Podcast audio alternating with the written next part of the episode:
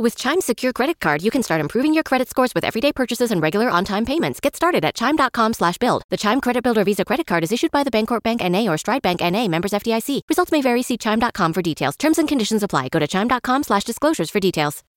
When you need mealtime inspiration, it's worth shopping Kroger, where you'll find over 30,000 mouthwatering choices that excite your inner foodie. And no matter what tasty choice you make, you'll enjoy our everyday low prices, plus extra ways to save, like digital coupons worth over $600 each week. You can also save up to $1 off per gallon at the pump with fuel points. More savings and more inspiring flavors make shopping Kroger worth it every time. Kroger, fresh for everyone. Fuel restrictions apply. Here it comes again. Lunch. Will it be the same old, same old? Or are you ready to take a vacation from the ordinary with the new Jamaican Jerk Turkey Sub at Firehouse Subs? Freshly sliced smoked turkey breast, craveably sweet mustard sauce, and a hint of Caribbean seasoning. Just $5.55 for a medium. Save time. Order the new Jamaican Jerk Turkey Sub on the Firehouse Subs app. Firehouse Subs. Enjoy more subs. Save more lives. Participating locations, limited time only, plus tax. Prices may vary for delivery. This podcast is a member of the Voices of Wrestling Podcasting Network. Visit voicesofwrestling.com to hear the rest of our great podcasts, as well as show reviews, columns, opinions, and updates across the world of wrestling. Hello, everybody, and welcome to another edition of WrestleNomics Radio. I'm your co-host, Chris Mookie Harrington, joined by my North by Northeast by Mr. Brandon Thurston Howard. Brandon, how are you today? I'm fine. How are you? You know, our WrestleNomics viewers and listeners did vote, and they did say that Brandon Howard Thurston was the 60% winner I- of the most natural name, and that is not what I called you. But uh, I, I saw that you did some uh, some rogue research there. But um, uh, you know, you you're always collecting Google Trends. I figure Twitter polls are as good as Google Trends in my book. yeah. Well, they they got it right. Sixty percent of the people got it right. That is my my actual name. It's not. I think I think why you want to say that is because Gilligan's Island thing, like Thurston Howell the third. So people want to say Thurston in the middle and then say Howard after that. Exactly. Yeah. Why have you uh, like Coconut Jones has a kind of a, a Gilligan's Island esque gimmick? Do you uh, ever consider a Gilligan's Island gimmick? You're the farmer Thurston, right? Well, that's my Twitter handle as a wrestler. That's basically because I've been training people though, like Farmer Burns. But that is, I never considered that. You could, I could be in a tag team with Coconut Jones, and we could be, I don't know, we'd have to come up with some Gilligan's Island themed name. I love it. It's a great idea. How's your week been, Brandon? Oh, it's been fine. My my last couple weeks, we we do this bi-weekly. Um, I don't know. It's it's been fine. I think I I think I wrestled since we talked last. I had I think one match at IWF in Brockport, New York, which is okay. But but how have you been? Uh, it's been rough, actually. Yeah? it's been bad. Oh. Yeah, my uh, my my whole improv business uh, imploded this week. What? After five and a half years, yeah. It imploded. The uh, it imploded. The uh, the owner of the facility that uh, we have been using for five and a half years sent us a termination notice. What? I was given my uh, 45 day cancellation Wow. from my contract, and so uh, I'm in a, a quandary, if you will, on what to do next because uh, running a business uh, is not always that much fun, and dealing with uh, uh, creative, interesting people is uh, a headache. and so, um, as much as you know, I, the shows are fun, but you know, all the administration and the financial and dealing with the IRS and everything else that you have to do in your life, it can be kind of a burden after a while. So, um, my partner and I are considering just taking a taking a, a hiatus after this. Uh, So so you have to find a new venue. we would have to find a new venue, and and you know, after I've been doing improv for 17 years, so it's uh it's something I definitely love and something that I'm really close with. But at the same time, I have some other, you know, I can go work for other people and do things. It's kind of like running your own wrestling fed versus going to work for somebody else. Okay. You're you're probably going to work less, but at the same time, you're probably going to have a lot less headaches. Yeah. So, you know, it's it's a challenge. Uh, so that was a disappointing transaction. Well, have Uh, you ever considered booking Jeff Hawkins? I heard he does improv. Maybe if you, You know, book, book him, that would turn the business around.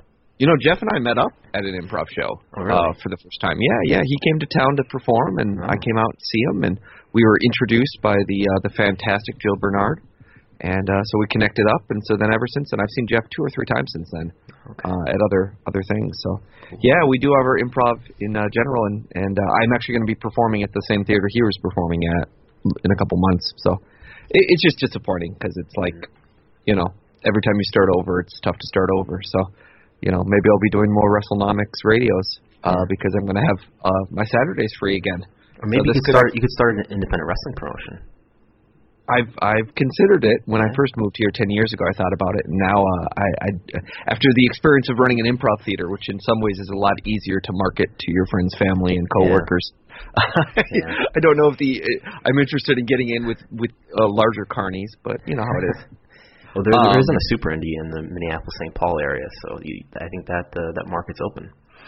I don't know. Eric Cannon is always running stuff, and there's always like First Wrestling at First Ave, and yeah, it's you know. But there'll be a couple pay-per-views here in a couple months, so uh, not a couple. There'll be a pay-per-view here in a couple months. But I'm but, but none to of those none of those people that in the area are are professors of WrestleNomics like you are.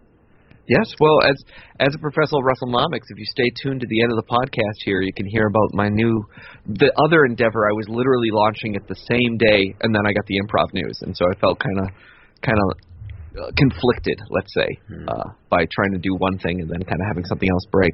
But I'd rather talk about WrestleNomics right now. We're two weeks away from WWE releasing their Q2 results. Uh, this is this is considered a big event in the the Howard Thurston household. Yes. I, it's, a, it's a day that I often. It's like a holiday, as I've said. It's it's a day where you you can you know there's liberal leave being taken at work. I may or may not show up for work that day. We'll see. I may I may be sitting uh, in my kitchen slash dining room uh, listening to George Barrios live. It's an important. George day. Barrios, Michelle Wilson, and Vince McMahon. That's right. All three have been promised in the press release.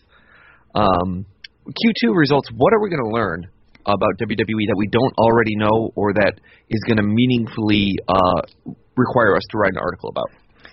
Well, first of all, we're going to get an, an idea of what the range is of the the WrestleNo- or the WrestleNomics WrestleMania attendance uh, for. Why do you say a range? Why don't we get the exact number? Because they won't tell us the exact number. Because uh, we'll, we'll deduce the number from the KPIs, which is this document that they put out that's got a, a number of stats on it, and we'll get. I don't know. Without getting into the, the math of it all, we'll get we'll, we'll take the numbers that they give us, which are quarterly numbers with and without WrestleMania factored in, and because we have that data, we, we, we're, I'm able to put it in a, an Excel spreadsheet and get in an idea within a few thousand of what the actual range for actual paid attendance for WrestleMania was. And I've I've done this for every or we've done this for every WrestleMania going back to 2008, I think. Yeah, and so it'll be about our tenth year of this. Uh, the, the biggest thing is they do lots of rounding, and so if you say you do five thousand with WrestleMania and forty nine hundred without WrestleMania, you can do some math and figure out then that means WrestleMania is worth approximately this. But since they're doing a rounding of to the nearest whatever it is, hundred or hundred. or so, because of the number of events they're having, that gives you a, a, a margin of error of usually five to seven thousand people, which sounds like a lot, but that's just you know that's the fact because they're doing such a large rounding where it could be anywhere from you know forty nine. 49 and rounding down to 4900 all the way down to 4850 and rounding up to 4900 so So that'll be- for, so be- for last year's WrestleMania, which is the, you know the WrestleMania 32 with the 101,000, you know, 101 763, um, we we deduce a range of 73,711 to 85,880, and the median between that is 79,800, and that's about uh, on par with the number that I got from the Arlington Police Department, which was 80,000 something. So to give you an idea And- of what the actual paid attendance was. Yeah, and, and the other part of that being that this is paid attendance. So, uh, as Bruce Pritchard would tell you, uh, it, it doesn't count every person that's in the building. It doesn't count necessarily the uh, the hot dog vendors and the wrestlers' managers and their family that was comped. But it's a pretty close number to the number of people that are actually showing up there. And at most, you know, maybe there's 5,000 or 8,000 comp tickets that are floating out there, but it's pretty hard to get up to 100K uh, for that year at least. And uh, for this year, it's going to be a much more reasonable number. And and then next year is New Orleans, and uh, I'm I'm looking forward to going. Are you going to be there? Maybe we'll see. I, I I went to Orlando with like two weeks notice this past year. Um, the the Orlando attendance is, uh, was announced at seventy five thousand, so I would expect a number like I don't know, at least ten thousand lower than that. Well, I feel like you and I can only criticize it if we were there live to see it with our own eyes. To uh, you know, we can take some some pictures and start counting. Well, I was out, I, the arena. I was outside the stadium. Does that count? I didn't actually oh. get inside. Have I told you this story? I didn't actually get inside the stadium. You went to WrestleMania without actually attending WrestleMania? As it turned out, yes.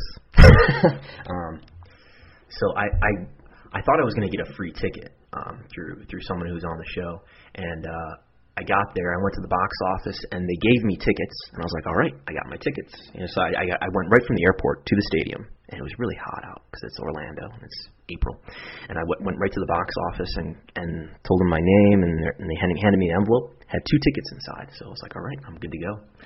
And uh, as I'm walking away from the box office, I look at the tickets, and the name on the tickets isn't my name, but a similar name. And uh, so like I'm starting to think, well, maybe they made a mistake here. I don't know. But it's kind of too late to go back. So I tried to get in with those tickets, and they did not let me in. Um, I think because those tickets probably had been claimed again by the real person probably after I claimed them, and so I was stuck outside the stadium. And uh, someone tried to help me out and, and get the situ- situation fixed, but it, it, it didn't. So I just went back to uh, I had a, had a friend who was staying in a hotel there, so I just watched it, uh, watched WrestleMania from a from a hotel room, which was fine. And I still uh, I still wrote an article about uh, about WrestleMania and about kind of what was going on outside and doing some imagery there. But yeah, I did not. I went to Orlando and I did not get in, but I I, I flew down there basically for free, so I, I wasn't I wasn't upset about it at all. Actually, I can't believe that that Hornswoggle did that to you. That yeah. is terrible. Yeah, it's terrible. Hornswoggle. I went to Atlanta, I went to Miami, and I went to uh, San uh, San Francisco to the uh, the Levi Stadium one. So I've done three. Oh, okay. This will be number four, so it'll be fun. Um, other things that they're going to talk about at this Q2 meeting. Um, I, I'll be curious if they plug the um, the French TV deal they just did with Groupe AB. Yeah. Um, I got some. I had some really fun kind of conversation with somebody all about uh, what exactly happens with French wrestling and the prevalence on on European TV because it's interesting because there's kind of different feeds that are going on simultaneously. Where, from what I understand, there's kind of the French Canadian feed, which has like the Rougeaus on it, yeah. and that's coming back.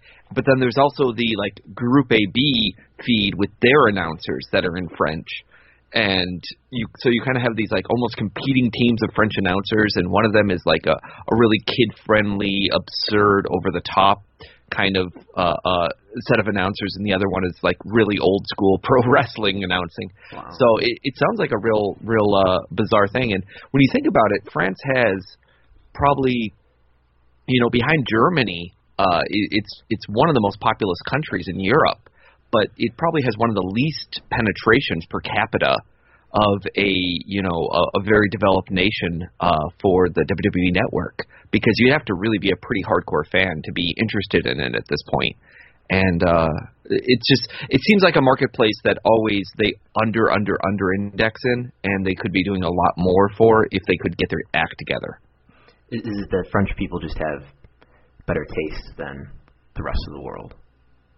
I don't think so. I mean, they were saying that you know the, during the European boom a few years ago, France was enormous. Like the, the amount of people that they were putting in in those mid 2000s, which was you know actually a godsend for WWE at the time because they weren't doing that great in the U.S. And then shortly after that, there was the oversight hearings and you know all this other stuff going on. So it was really good that international got hot during that time for them. But um, and we, it, it we always be, hear that that Germany is such a strong market for them. And do we have any idea why? Is it? I mean, it, it sounds like it's stronger for them than it than it would be. I don't know to the proportion of their population. I think I think it is a great example of something where it, it seems to work. you know, I don't know whether it's because of the the old CWA tradition and and you know all that the kind of. Austrian you know wrestling scene. I don't know if it's because you know Cagematch is in Germany, and if you read their website, they talk about their strict German stereotypes of record keeping and their interest in that. Um, if there's you know latent aggression that we're just not understanding, or it, I I would actually probably peg it to um, which countries had good distribution of professional wrestling in the mid 90s and so I think you know like WCW was able to get into Germany in a bigger way in the the 90s than a lot of other countries. You know they even held a couple kind of pseudo pay-per-view events in Germany. Like one of them was called like Millennium or something. I mean maybe France just doesn't have as much of a legacy of pro wrestling like Germany does. Well, I mean obviously France France has a huge wrestling uh, uh, a history of wrestling and and you know catch as catch can and and even the um uh was it uh Henri de Gaulle or whatever, who just went in the Wrestling Hall of Fame, and you know there, there's been some really famous European wrestlers coming from France. But I, I think things, you know, we'd have to get one of these uh, European wrestling experts on here to talk. I always feel bad when it's me and you talking about two guys from uh, upstate New York talking about European and, and trying to explain European Sky wrestling. Sports like we're going to do in a minute. Yeah. But uh, you know, when we when we start doing some more weekly shows here now that uh, uh Mookie's been canned, uh we can we can bring on the Will Coolings of the world and and talk UK wrestling and bring on the uh Solani Valanis whose name I just butchered, uh, of the World Talk French Wrestling and whatnot. But yeah, we'll learn that. We'll learn what is uh, WWE Network subs as of the 30th, and um, we can play all the games of trying to see if we can coordinate that with any other metrics that we have, and to see if we can ever find a good proxy for how can we tell WWE subs are going up and down. We'll see what the TV ratings that they claim are and how they're going to spin it. In terms of, you know, they they gave an interview Triple H did to the Wall Street Journal where he was saying, "Oh, ratings are great. You know, the April 27 2017 ratings were better than the April 2016 ratings. Ratings are doing tremendous. So it'll be interesting to see uh, exactly how they they spin that. Yeah. Do you have a Um, have a prediction or any idea? I haven't given this any thought at all until just now. But have you given have, have you have any idea like what kind of what what their their subs are going to be for the W Network as of June 30? Because I'm trying to think of what they've done in previous years in this quarter. Um, where the it, it's usually about the same as WrestleMania, or or it goes down just because you know because WrestleMania is, has already passed, and now the people who are only interested in WrestleMania have canceled. So I guess I, I would guess that it's going to be slightly down from. Oh yeah, yeah. It, it should.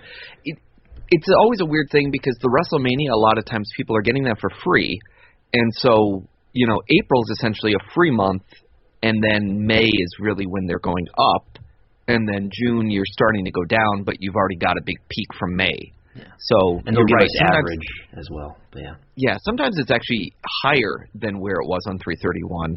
Um, so it, it will be interesting. I'm always, of course, really interested in the churn. Are they going to ha- still have the 300,000, 400,000? You know, I'm curious whether or not they're going to make a reference to the fact that you know they had this um, implied consumer data breach. I, I don't know whether to call it an actual breach because this was one of those breaches which was found by a researcher and then basically told the company and then told everybody. So I don't know whether anyone actually had their information breached as much as someone pointed out the fact that they were able to find this data.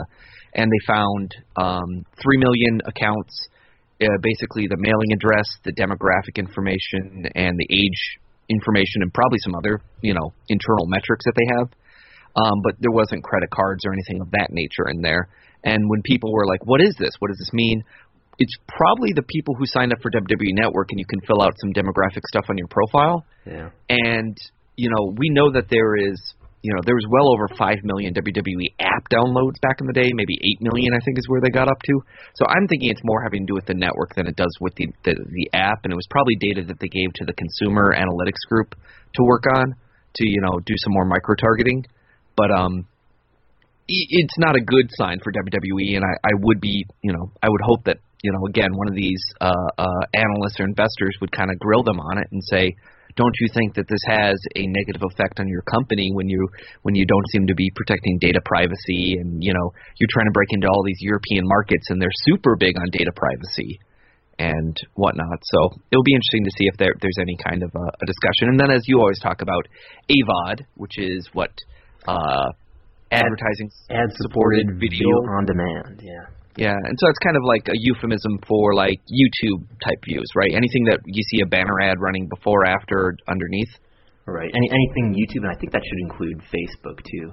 When when I looked at how the Samoa Joe and Brock Lesnar angle was doing, there were millions of views on YouTube, and then I think uh, like five million views after a week or two uh, on, on YouTube, and then like two or three million on on Facebook just for that clip.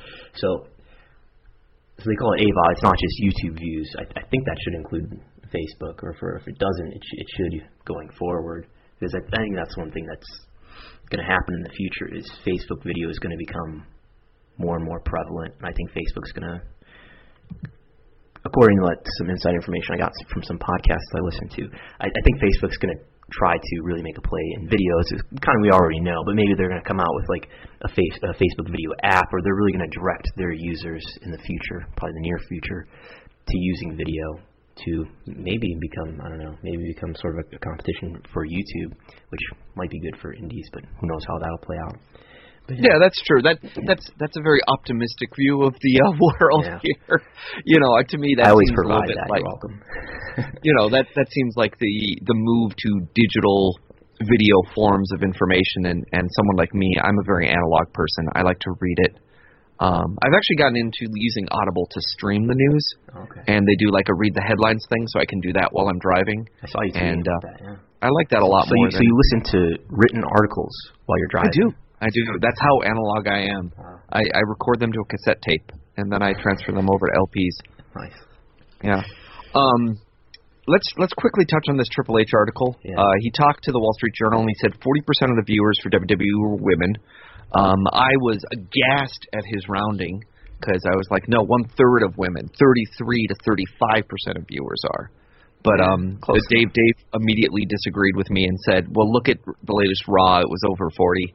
So I, I will give it to to Triple H on that one. The April 2017 versus April 2016 ratings when he said uh, that that they're higher. I think you're cherry picking pretty hardcore there. Well, it's So because I'd be he's not because he's he's looking at because they they factored in SmackDown and Raw together, and SmackDown in 2016 was still on Thursdays and was still not live and still had the same roster. And then if you go forward to April 2017, okay, now the the brand split is in effect, and now it's it's not just the same old guys on a B show; it's a separate show with separate talent. And and and Exactly. and, So- and the SmackDown Live uh, ratings are higher than they were the year before that. So that's what's going on there. Um, you're not going to see the same year-over-year difference when you compare 2017 to 2018, though. And then um, he had this quote: "Any day of the week, I can go through our ratings numbers, and the women will have the highest rated segments of the night across the board." Yeah. Did that surprise you when you read that? Yeah, I don't think that the women are doing better than maybe the, the Brock Lesnar segments, which aren't every week, obviously. But we, we don't really know because all we get is when it comes to Raw, we just get from Showbuzz Daily, which comes from I, I assume it comes from Neil, Nielsen. We get each hour of Raw, but then SmackDown is just all one one data point. We don't get SmackDown broken up into it into its multiple hours. But there there was an article that PW Torch put out uh, back in July last year. Uh, this is the episode where Sasha Banks and, and Charlotte were having, I think, one of their many title matches. This is this is one where where Sasha Banks wins the title. This is July 25th, 2016, and PW Torch put out this minute by minute listing of rate of the of how the viewership did throughout the show or throughout the hour. And the peak of the the show was for the finish of the Sasha Banks and, and uh, Charlotte match. So there's at least that. We have that one, and uh, I don't know how And- and how else they're doing. I don't think, I don't believe that the women are tanking the ratings. I would believe that since they've done a refocus on things, um, they're probably doing decently. And I think just like any other, you know, thing I could say, like, are the tag teams the most popular thing? Are the, you know, is the single, the heavyweight title the most popular thing? It's always a function of what characters are involved. And there was a Um, while cer- there where they were putting women at the top of the hour, which gives you the impression that I mean the, the top of the hour is a is a good slot for for for viewership to tick up, right? And they were putting Yeah, women- it- women at the top of the hour a lot, which makes you think, okay, they must believe that they're going to do well here. Exactly. Like when I when uh, years ago when I did my quarter hour rating summary where I went through several years of data, basically what I d- had to do it on was the raters the the viewership changes by quarter hour. When did it go up and when did it go down? And the challenge with that is, of course, people that they like are going to get into certain slots, or people that they think they're going to keep, and so you get a self fulfilling prophecy where you know you you put certain matches in certain places. And so it's really only the people that you know you see half a million or quarter million people tuning in or tuning out where you can say wow this probably means something. Because these small 50,000 changes they're just that just is what happens throughout the time um and so it was just certain people like Brock Lesnar like The Rock like Curtis Axel who uh shot it up uh, of course, the Curtis Axel was when he was getting his like mini push with Triple H, um, and Paul Heyman was with him. So I, I think there's a lot more to do with that than there was with the Axeman. But uh, you never know. So And it- quarter hours we don't get anymore. I know Dave used to publish them weekly, but for whatever reason, a few years ago he he stopped publishing them or probably stopped getting them. Um, Yes, yeah. I, I think he's he's publicly admitted that the person who gave it to him no longer gave it to him, and that's why. And then he'd say, "I could probably get him if I asked," and then he would just trail off. So that you know, and it, I I don't blame him because you know whenever you have people that give you information, you you're at their whim. And you don't want to be in a position where you're saying, "Hey, can you do this for me and do this for me and do this for me and hey, you used to do this, do this more." Because I've been in that position as someone who's published, you know, the schedule of WWE and then for the next year I get tweets and emails and comments where someone says, "When is it coming back to Pensacola, Florida?" Are you still getting those right now? I still get them. Yes, yes, I do. And and so it's it's the sort of thing where either A I'll be like, just read the schedule, or B be like, I don't have any other information you don't have, or C. I explain exactly where I got the information right in this filing here. So if you want to call it fake news, go ahead and call it fake news. But I'm pretty clear on what it comes from. But you know how it is. As, as far as quarter hours, and I think one thing that was brought up uh, in the last few days is the quarter hours are, are, are subject to a lot of biases, sort of like you, you talked about, in that the, the top of the hour is going to have a bias uh, where, the, where the rating is going to increase, and other segments are going to have biases where the rating is going to decrease all, all all other things equal. And I think the the thing to look at now is to look at YouTube views.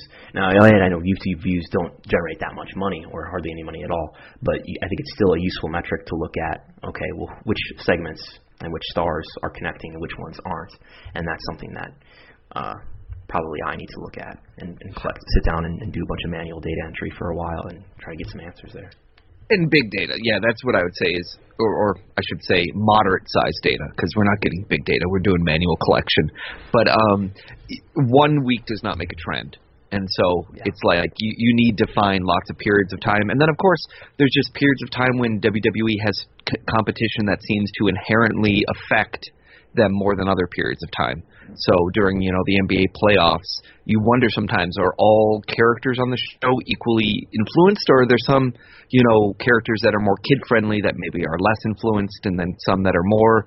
Uh, you know, I always wonder: is it the same demographics that are the fans of the Samoa Joes, Brock Lesnar's, as they are of the women's angles, as they are of say the R Truth Gold, R R Truth Goldust angle? Yeah, that's, and, that's um, a good point. Maybe you know, I, I do feel like different demographics are necessarily going to be pulled differently. Like we've seen, for instance, women viewers uh, tuning in heavily during wedding angles on WWE, and so by the same token, you know, something like the dance reality shows might be more able to influence that demographic than say uh, NBA playoffs. I'm I'm speculating here, but I'm just thinking out loud that there's always these semi these these miniature moves going on within uh, there too. But I, I think over time, you're definitely going to see these characters are the ones that are, are doing well, and I think it's going to disappoint a lot of WWE fans. But um, uh, I think Roman Reigns is going to fare just fine when you do this calculus. Yeah, uh, I think someone probably. like Samoa Joe. You know, it's almost like um, I thought before that sometimes you have to almost put like uh, uh, numbers after someone and be like, here's Samoa Joe during his first going for a title versus here's Samoa Joe one year later because I feel like some characters come out really hot out of the gate right. and they're really interesting and then within a year they're kind of bland. And so like the difference between a Seth Rollins when he's coming back from his injury and a Seth Rollins today seems like worlds apart. Right. You, you look at it like maybe one year at a time. Just thinking about how this data would be collected. If, if I were to sit down and go through WWE's YouTube page and collect all all this view you know viewership data, um, the further back you go, here's the bias, is that the further back you go, the more time each clip has had to accumulate views, which maybe in the, in the minor ones doesn't mean that much because people will just basically forget about them. But the more popular ones, I would think, would, would continue to show up in on the sidebar and, and so forth. So the more and more time goes on, the more and more time that these views have to uh, to accumulate views. Like the ideal thing would be to do to collect the data like 24 hours after the, the video is, is uploaded, and then just so they've all got the same amount of time to collect views. And it's kind of what Sean Ross Sapp is doing for Fightful.com, and that he he collects the data at a, at a certain time during the day. I think it's usually the same time, and then he, he posts it. Um, unfortunately, I don't know of anybody who's been doing that uh, going back years and years, so that we have a, a bigger data set. But but there's something that could be done there, Yeah. Absolutely, and and it's you know it's it's the whole reason that you're secretly on the payroll for WWE after all these years is that you you've been you know being given this data and you're just using this podcast for your propaganda purposes. Right. If this WWE's paying me, I, they they must be paying me through Fightful or something. I, I thought you were the one that was trying to get a job with with WWE. You know, I, like I just said, I I uh, think they just tanked my improv career. So Oh, that's right. you never know what's next. Well, they're they're, Um, they're, they're trying to free you up so you have less of a reason not to go. We talked a little bit about Sky Sports uh, last two weeks ago, and uh, we just wanted to clarify exactly what was happening. It's, it's kind of interesting because, in some ways, you know, it's always like look to Japan for the future of U.S. entertainment, and maybe in Europe we're almost seeing like look to Europe for what the future of what the U.S. cable system might look a little bit like with Sky here, where they're they're putting together this like package of different channels where they put on different programming on the different sports channels. And so on Sky Sports Action and Sky Sports Arena, you'll be the home of the Rugby Union, uh, Rugby Super League, ATP Tennis, PDC Darts, World Championship Boxing, NFL, GAA, Netball, and WWE. Uh, so finally, you can get What's your netball? netball and W netball. I'm I'm so glad you asked. Thank you. I'm I'm totally uh, a a big expert on netball. Yeah. Um, I'm not. It's of course a ball sport played by two teams of seven players.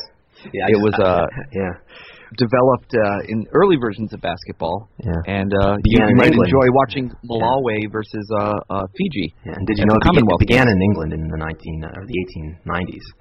Did you know that? I, I was aware of that. Yes, Yeah, of course. So uh, you'll be able to to basically get different packages. You can get either one channel, two channels, or three channels for between 23 and 34 U.S. dollars. And so uh, it it might be good for WWE in the sense that you know they're getting slated on this channel that has you know some decent uh, other things that are on it. But uh, on the same time, it's also a big warning sign that you know maybe the bubble's bursting uh, for some of these developed countries around how they're going to be running their media markets in the future when it comes to renegotiations in 2019. Yeah. And so for those that don't know, this Sky Sports is kind of like an HBO or Showtime. It's a premium channel that you get on top of whatever uh, cable or satellite uh, package you have already, right? And and we've seen a lot of articles this year about how WWE ratings have really been tanking in the UK. And uh, like I've always said, I'd be curious to see what the value per viewer was on some of these different deals. But I would not be surprised if the value per viewer in the world uh, might actually be the highest in the UK right now in terms of what they're paying versus how many people they're getting. Um, so it, it, I can understand their desire maybe to restructure. At the same time, you know, compared to some of the enormous sports fees that are out there for you know Formula One or or uh, uh, soccer, it it's just it pales in comparison versus what what WWE is being paid. So uh, it's all over the place. Uh, let's talk programming here. Uh, looks like the network is just not pulling in the numbers that they promised, and uh, their main advertiser, WWE, on the WWE network, uh, was not happy with the ratings of Talking Smack. What's happening? I don't know. They're they're canceled. So Talking Smack is the weekly series is canceled, and it's just going to move to being uh, a post show for pay per views. Um, and it, it looks like yesterday, uh, which which is what day is today? We're, we're recording on Saturday, so on Friday, I guess Renee Young and Daniel Bryan logged on to Twitter or the internet or whatever and found out, not not from WWE directly, but from other reports online that it's not no longer going to be a weekly series. Um, I guess Unfiltered, which is an, another Renee Young show, was canceled as well. I'm not sure if that's old news or not, but I know, I know there's some talk about how well is because SmackDown uh, Talking Smack airs right after it airs right, right after 205 Live actually, and and I when I've watched it, it seems like it's taped. It seems like they're recording it right after SmackDown and then airing it like a half an hour later. While you know, so I think they're taping it kind of while 205 Live is, is going on. So the question, the questions I've heard is like, well, maybe 205 Live is going to move to a half-hour program, and maybe they're going to do their UK weekly series on the other half of that, or maybe a women's series on the other half of that. But I don't know. I, I kind of lean towards it's going to stay 205 Live, even though we've also heard that 205 Live isn't performing as well as they would like. And and that's always the funny one because it's like you you have two completely different streams of consciousness coming out about 205 Live. You have the corporate stream of consciousness where every time it's mentioned on a on a conference call, on an investor's call, they say how proud they are, how great it's going, how Super serving, Yeah. yeah, how how successful it's been. And then on the people that actually look at you know television rankings, and and there's arguments, of course, about you know again the timing of when you look at WWE Network most popular shows and whether or not that influences the ability to to say what's the most popular thing. but just the the low engagement that some of that has had. I I do think there's a lot going on with this. Number one, talking Raw or whatever the Raw show is, Raw Talk, I think. Yeah. Um, only happens after pay per views, and they said Talking Smack is going to happen after pay per views. So they're, they're going to keep it alive as a post pay per view show, which makes sense to me. Number two, maybe this is a sign about you know that future of what the engagement they're asking for from a general manager like a, a Daniel Bryan or a Shane McMahon, in the sense that you know both of them have been busier in recent months, and so perhaps it's it's less of their ability to kind of be there to be at these shows. I also think you're Well, they were putting out- JBL on there while while Daniel Bryan was out while they were having the baby. Sure, sure, but I just mean like that's my point is that you're not even offering up the the GMs the way you originally said you were going to. So you've already kind of changed some of the premise. I, I do think you're burning out this production crew and these uh, people because you know these guys, especially the SmackDown guys, they've been on tour. This is the very end of the tour for them. You know, a Tuesday night Yeah. after the show, and you're still asking them to stick around and do interviews and do this. On the flip side, it was a great way for people to get their characters over, and it was clearly less scripted.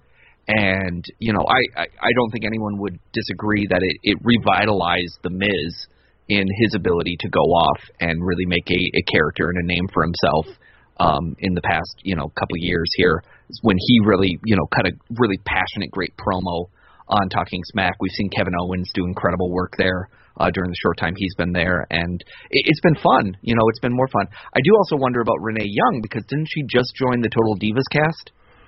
On the, on the previous season, she's been on, yeah. Oh, okay. I'm so sure. I okay, yeah, you're right. So then it's more than one season because um Because I I have gonna- watched select episodes of Total Divas, I will admit. Because I was going to say maybe that was part of it. It's just like as her stock grows and her character grows, you know, you're you're asking her to do more and more and more, and and sometimes that means she's less available. But uh, I, I'm just for consistency's sake, I'm not surprised to see it get pushed for the sake of the fact that for the production crew, it's really the end of the week uh, for you know pushing all this stuff. I'm not surprised to see it be killed for the fact that, uh, like you say, it opens up the programming for a little bit for other choices.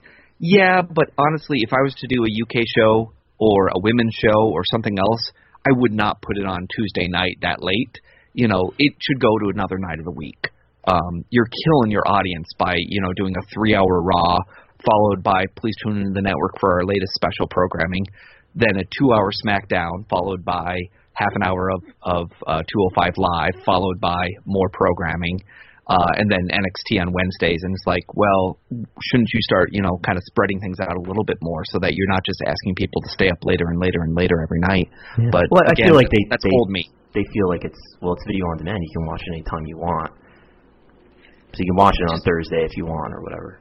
Yeah, but I mean, which is true, but at the same time, they know that a lot of this consumption, live, live, live, you know, Yeah. the, as much as they say that, a lot of the consumption is still being done very live, very real time. And then they want all the social media engagement live while it's in first run too. It'll be interesting to see how the women's tournament kind of influences because obviously they're doing these kind of binge drops where they're going to put out, you know, what is it, four hours at a time or something, or four episodes at a time uh, for a couple weeks and then lead to the finale. And you're going to have to watch a lot of programming to catch up quickly on like kind of that once a week drop that they did with the cruiserweight tournament. And so it'll be an interesting experiment for them to see kind of if that's the the way for them to um, you know move in the future here based on the analytics that they get. Uh, I, I do have to believe that they're more and more responding to the information that they have or the cost concerns that they have. So when I first heard Talking Smack was being canceled, my immediate thought was, well, you have a stagnant service that is not necessarily growing uh, viewership right now uh, in terms of subscribers. So uh, at a certain point, you might want to start cutting costs and peripheral programming that is not adding uh, uh, incremental views might be the first thing to go. The challenge with that, of course, is that I think this was one of the best character development programming that they had because it gave people the most opportunity to actually shine and be interesting.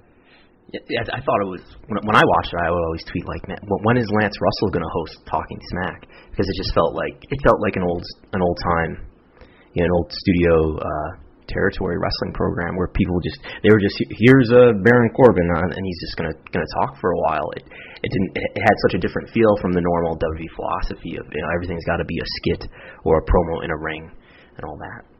Yeah, and I like that. I thought it was I thought it was the one time, you know, it's kind of like some of these YouTube clips where occasionally you could see somebody and be like, "That's an engaging character I actually enjoy." Like like I was telling you about that, like Heath Slater Dodgeball League. It was like this is fun, this is interesting. It's where they can actually talk like human beings. Or like you know, like all the old uh, Daniel Bryan versus the Bear skits on the JBL show and that sort of stuff. So, you know, um, so that's that's going on when talking smack there. Yeah. Uh, And the Mae Young Classic is going to air live. Well, the the final is going to air live on September 12th, and the final is already decided.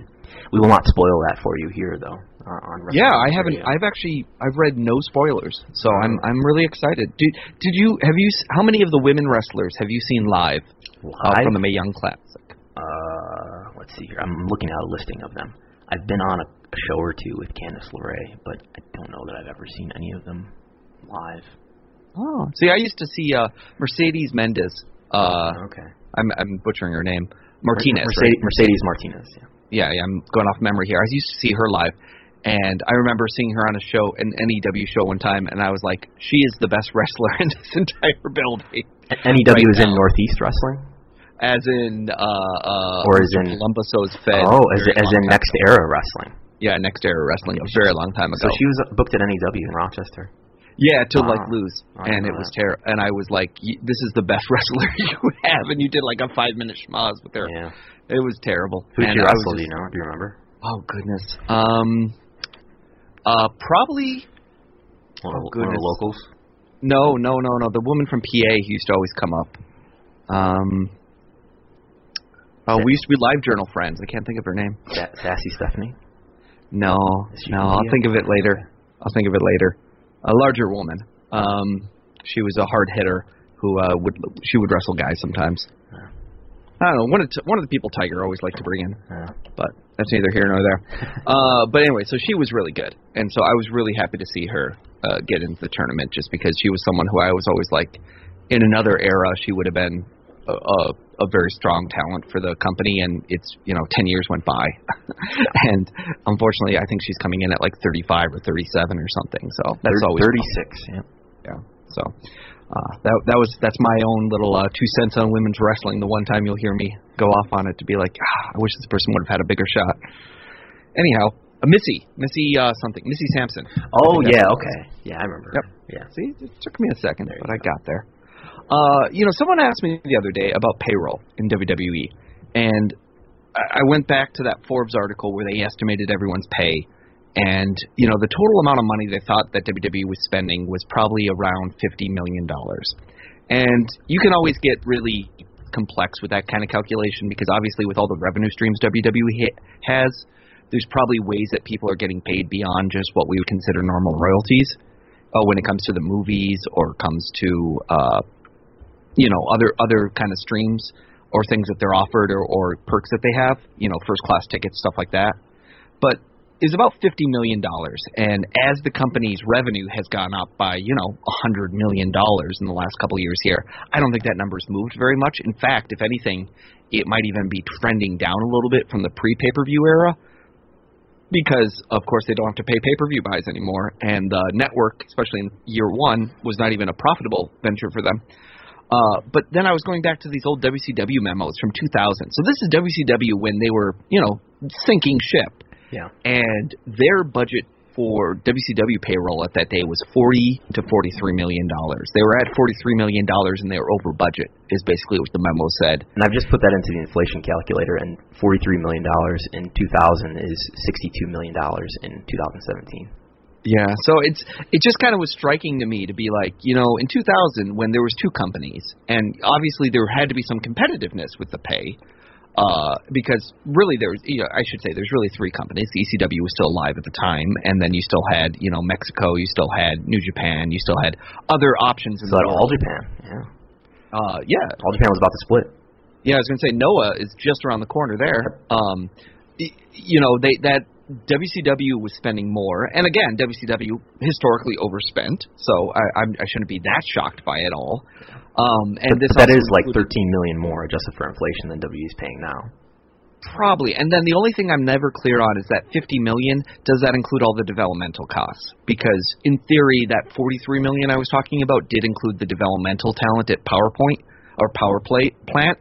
And we know that because there was a lot of the memos saying we cut these power plant talent, we gave this guy more money who works in the power plant, so forth. Um, so there might be some money that WWE has basically invested in their developmental, uh, uh, and you know, in their NXT center that may or may not be part of that 50 million, and that would be the only kind of caveat to my 50 million there. But um, how, just how, how, did you, how did you get to 50 million again?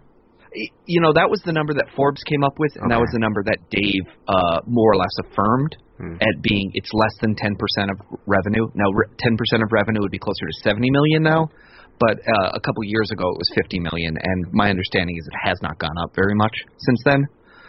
And so it's just the discussion of like you know when you get to the major sports leagues, it's more like 40 or 50 percent of revenue rather than 10 because there's all the discussions going on about what does UFC payout, how much are they giving their guys as a percentage of their you know several billion dollar valuation, Yeah. and and so forth, and of course all the discussion about Con- Conor McGregor's pay and uh, whether or not would you go back to a a you know a UFC fighting uh, after making a giant payday with Floyd Mayweather. So. Yeah. uh, and, and it was a few episodes we were talking about Okada's pay, which was something like 2.2 million, which may may or may not include the costs of a campaign to promote promote him. But the 2.2 million com- came out to something like what was it, 18 percent of New Japan's revenue for a year. It would seem that way, yeah, for sure. And so it, it's you know kind of that big question of like, well, that seems way too high for one guy to spend, but you know, um, Japanese uh, record keeping on revenue streams for professional wrestling isn't always 100% uh, non kayfabed. So Yeah. who knows? But, but I would expect Okada and Tanahashi to be making a much higher percentage of, of their company's revenue than John Cena or Roman Reigns, just because they're more. I don't know how to say this. They're they're more essential. I mean, like if if Okada or Tanahashi leave New Japan, New Japan's in a, in a lot of trouble. Uh, more so than if Roman Reigns or John Cena leave WWE, I guess. Reigns for sure. Cena, Cena's tough because you know he is left as the franchise player, and um, I think if you lost lost John Cena, it would be a bigger blow worldwide than losing Okada, because at least they they're building up some other stuff to fight with Okada, versus yeah yeah I don't know. It's like saying what what happens if The Rock never does wrestling again? It's well, it's not a big blow, but at the same time, if The Rock does wrestling again, it's a huge thing. So I don't know. It's a double-edged sword. It's, it's a moot Um, point anyway. John is never leaving WWE. He loves WWE with all his heart. with all his heart and all his soul. Um, speaking of inflation, uh, I pulled some numbers, which I was pretty proud of, uh, by going back to the Secretary of State of Ohio, um, looking at old filings. And for whatever reason, one of the filings they require was called an F7 form, fee form, uh, for foreign companies, and foreign just means you're not incorporated in the state that you're filing in. And so uh, they asked for this Titan Sports Inc. file, and it basically had essentially the amount of money they made in Ohio, the amount of money they made as a book value, and then the amount of uh, total business transacted in the last year for Titan Sports. And so we had a dollar amount for how much money they were making in 1987 all the way through 1996, except for 1992, which is uh, the the image was destroyed, never copied, or lost. Essentially, is what the Secretary of State told me. But uh, it was really interesting because you can kind of see this pattern here of you know revenue going up year over year from 87 to uh, 1990, and then kind of dipping back down and then going back up again. So uh, if I can read my numbers correctly here, it says they did $76 million uh, in the year ending April 87. They did $96 million in the year ending 88. They did $122 million in the year ending 89. They did $147 million in the year ending 19, April 1990. And they did 144 in 91. So essentially they flattened from 91 to 90, but they were still at the $140 million mark. We don't have 92. 93 it drops 20 million down to 122 million 94 which of course uh, for those people that remember is really when we got into those doldrums of uh, professional wrestling in North America and we we see it dropping down to 89 million in 95 we see it dropping down to about 89 million again in 96 we see it dropping down to 82 million and that's around the time where WWF was in such dire straits that they started to take out loans Those numbers are Uh, exactly the same for 94 and 95. okay so yeah Well, it, what- it was Is that is that correct then? Because What, what are the odds that those numbers are going to be exactly the same? Then I probably screwed up. well, it's it's probably very Yeah. similar regardless, but, but yeah.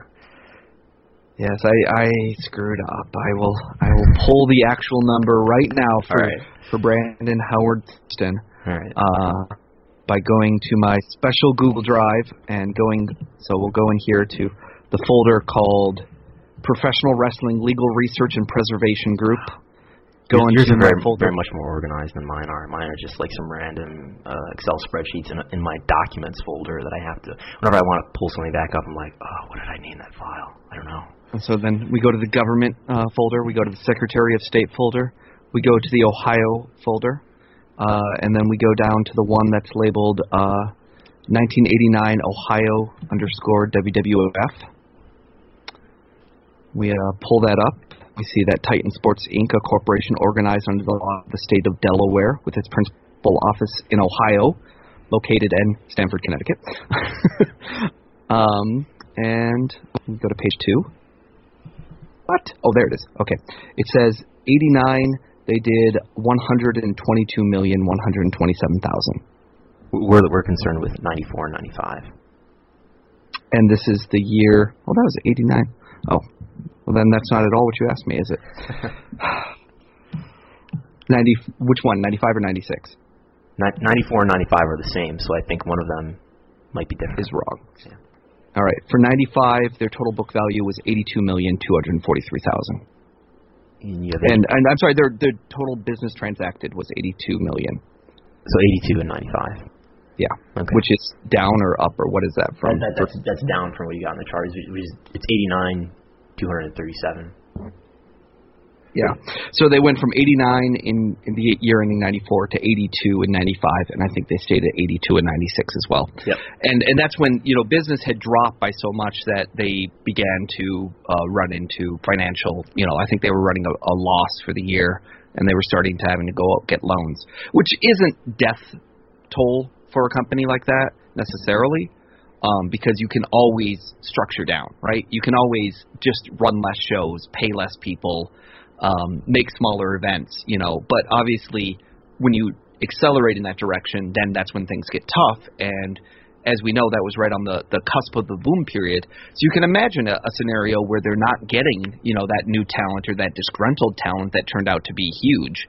Um, you know, 95, I think, was when I found rookies for WWF. Uh, people, you know, coming into the company for the first year, they they struck gold because you have like Austin, you have Mankind, you have all these guys that are are coming. You have The Rock not long after that, who are coming in the pike, Triple uh, and that made Yeah. Triple H exactly. And so it's like that was the year that everything, you know, they got all these great guys. But even like a guy like a Steve Austin, you know, his first year he kind of languished. And so it it says a lot about, you know, you you can't always know in advance who's going to explode. But at the same time, you know, you do read about, you know, the Brock Lesnar's and the Bill Goldbergs of the world. There was a little bit of a bidding war going on to sign these guys because there was more than one company that had them on their radar. Was was WCW actually interested in getting Brock Lesnar? You know. Um, I I think so. I, I believe that they were. I mean, the fact that that WWF had to put out an enormous contract. I think it was quarter million dollars for developmental for Brock. Mhm. Uh, says a lot about how difficult it was to recruit him. And And the UFC may have been Brad- interested as well. Yes, uh, they definitely were. Because I, I read articles of him um, in w- when he was still in college talking about it. And Brad Rheingans, uh, I'm probably butchering his name, but you know the New Japan Rheingans, yeah. I think. he ended up being a huge um, influence on Brock because he's the guy that basically got him into New Japan after WWF and was someone who was around him in Minnesota at that time. So you know, I think he kind of had other people that knew knew about him, and even going back to high school, you can find articles in the Pioneer Press and and in South Dakota and whatnot talking about how he looks like a WWF wrestler. You know, he he was one of these guys that everyone knew about from the beginning because he had such an incredible look. Yeah. And he won, I think, at least one NCAA championship. So he's he was a legit athlete, legit, legit top athlete in his sport. Um, So it's also fun because you can also pull up WCW's. Um, you know what what did they publish? And it says in '89 they were doing like 22 million dollars versus WWF's 122 million dollars. That that year of And, uh, '89, it's got all that all the Ric Flair and Rick Steamboat matches, and Ric Flair and Terry Funk and all that. They were making a fraction of what WF was at the time. Although it is '89, WF is, is still pretty hot. Um, but you're probably going to say, like you go on in, into the into 90, 91, the, the difference is still enormous. Yeah, because 90 it's 32 million versus 147. 91 it's 35 versus 144. What is worth saying though is, and this is something that Eric Bischoff will talk about, um, previous to basically uh, uh, Nitro starting, WCW really wasn't getting paid television fees for their programming. And um, I believe even their home video sales, I don't know whether those were going towards video or whether they were going to Turner Home Video. Okay. Um, and so one of the big changes he made is basically he said, I need the company to pay me a revenue stream for my programming, and that had a big influence on on basically changing um, how WCW looked as a profitable entity. Uh, and of course, a lot of that came along with when Hulk Hogan's getting signed, and it's really important to not only shell out more money, but then make it look more profitable. Was WF And- getting getting rights fees in '89, 90, 91? Maybe maybe from USA Network for prime time. Um, they got a very they got a modicum of money uh, from USA. They obviously made pay per view money. They're actually spending quite a lot of money on syndication at the time. But once they ran, ran everyone else out of kind of syndication, I believe they started to get some money from people that wanted to syndicate their shows. Um, but you know, for a while there, you know, when you'd watch wrestling, it would say the following is a paid programming. Uh, oh, because it? Wow, wow. Oh yeah, yeah. I remember watching that uh, where where it would show super, superstars, but it would say it was a, a paid programming by T- Titan Sports, and that of course was was the strategy. Is you know once you pay for the programming that you formerly made television stations pay for, or got for free, hey, of course they want to put on WWF's product. Um, but you know they made their money on the live gates, and WWF much more than WCW figured out how to run 600, 800 shows a year. You know, in a time when WCW was wanting only a fraction of that, and and only in a fraction of the country compared to WWF. Plus, WWF was getting international television, and of course their pay per view uh, was much more widely distributed and uh, uh, sold at a, a at a higher price. I think they got a higher cut than you know probably WCW did because they were one of the first ones to get in the business. Yeah. So W W and WWF was such a big licensing juggernaut compared to w, WCW. Yeah. The the man So- in my refrigerator wants to interject. The- I think one of the I big keep hearing him. Yeah. The, the, one of the big takeaways I get from this is um, we're looking at a chart, of course, which I should tweet out. Um, 2001, they made WWE made 617 million dollars, and that was their biggest year up to that point, and that, and that was their biggest year until 2015, where they.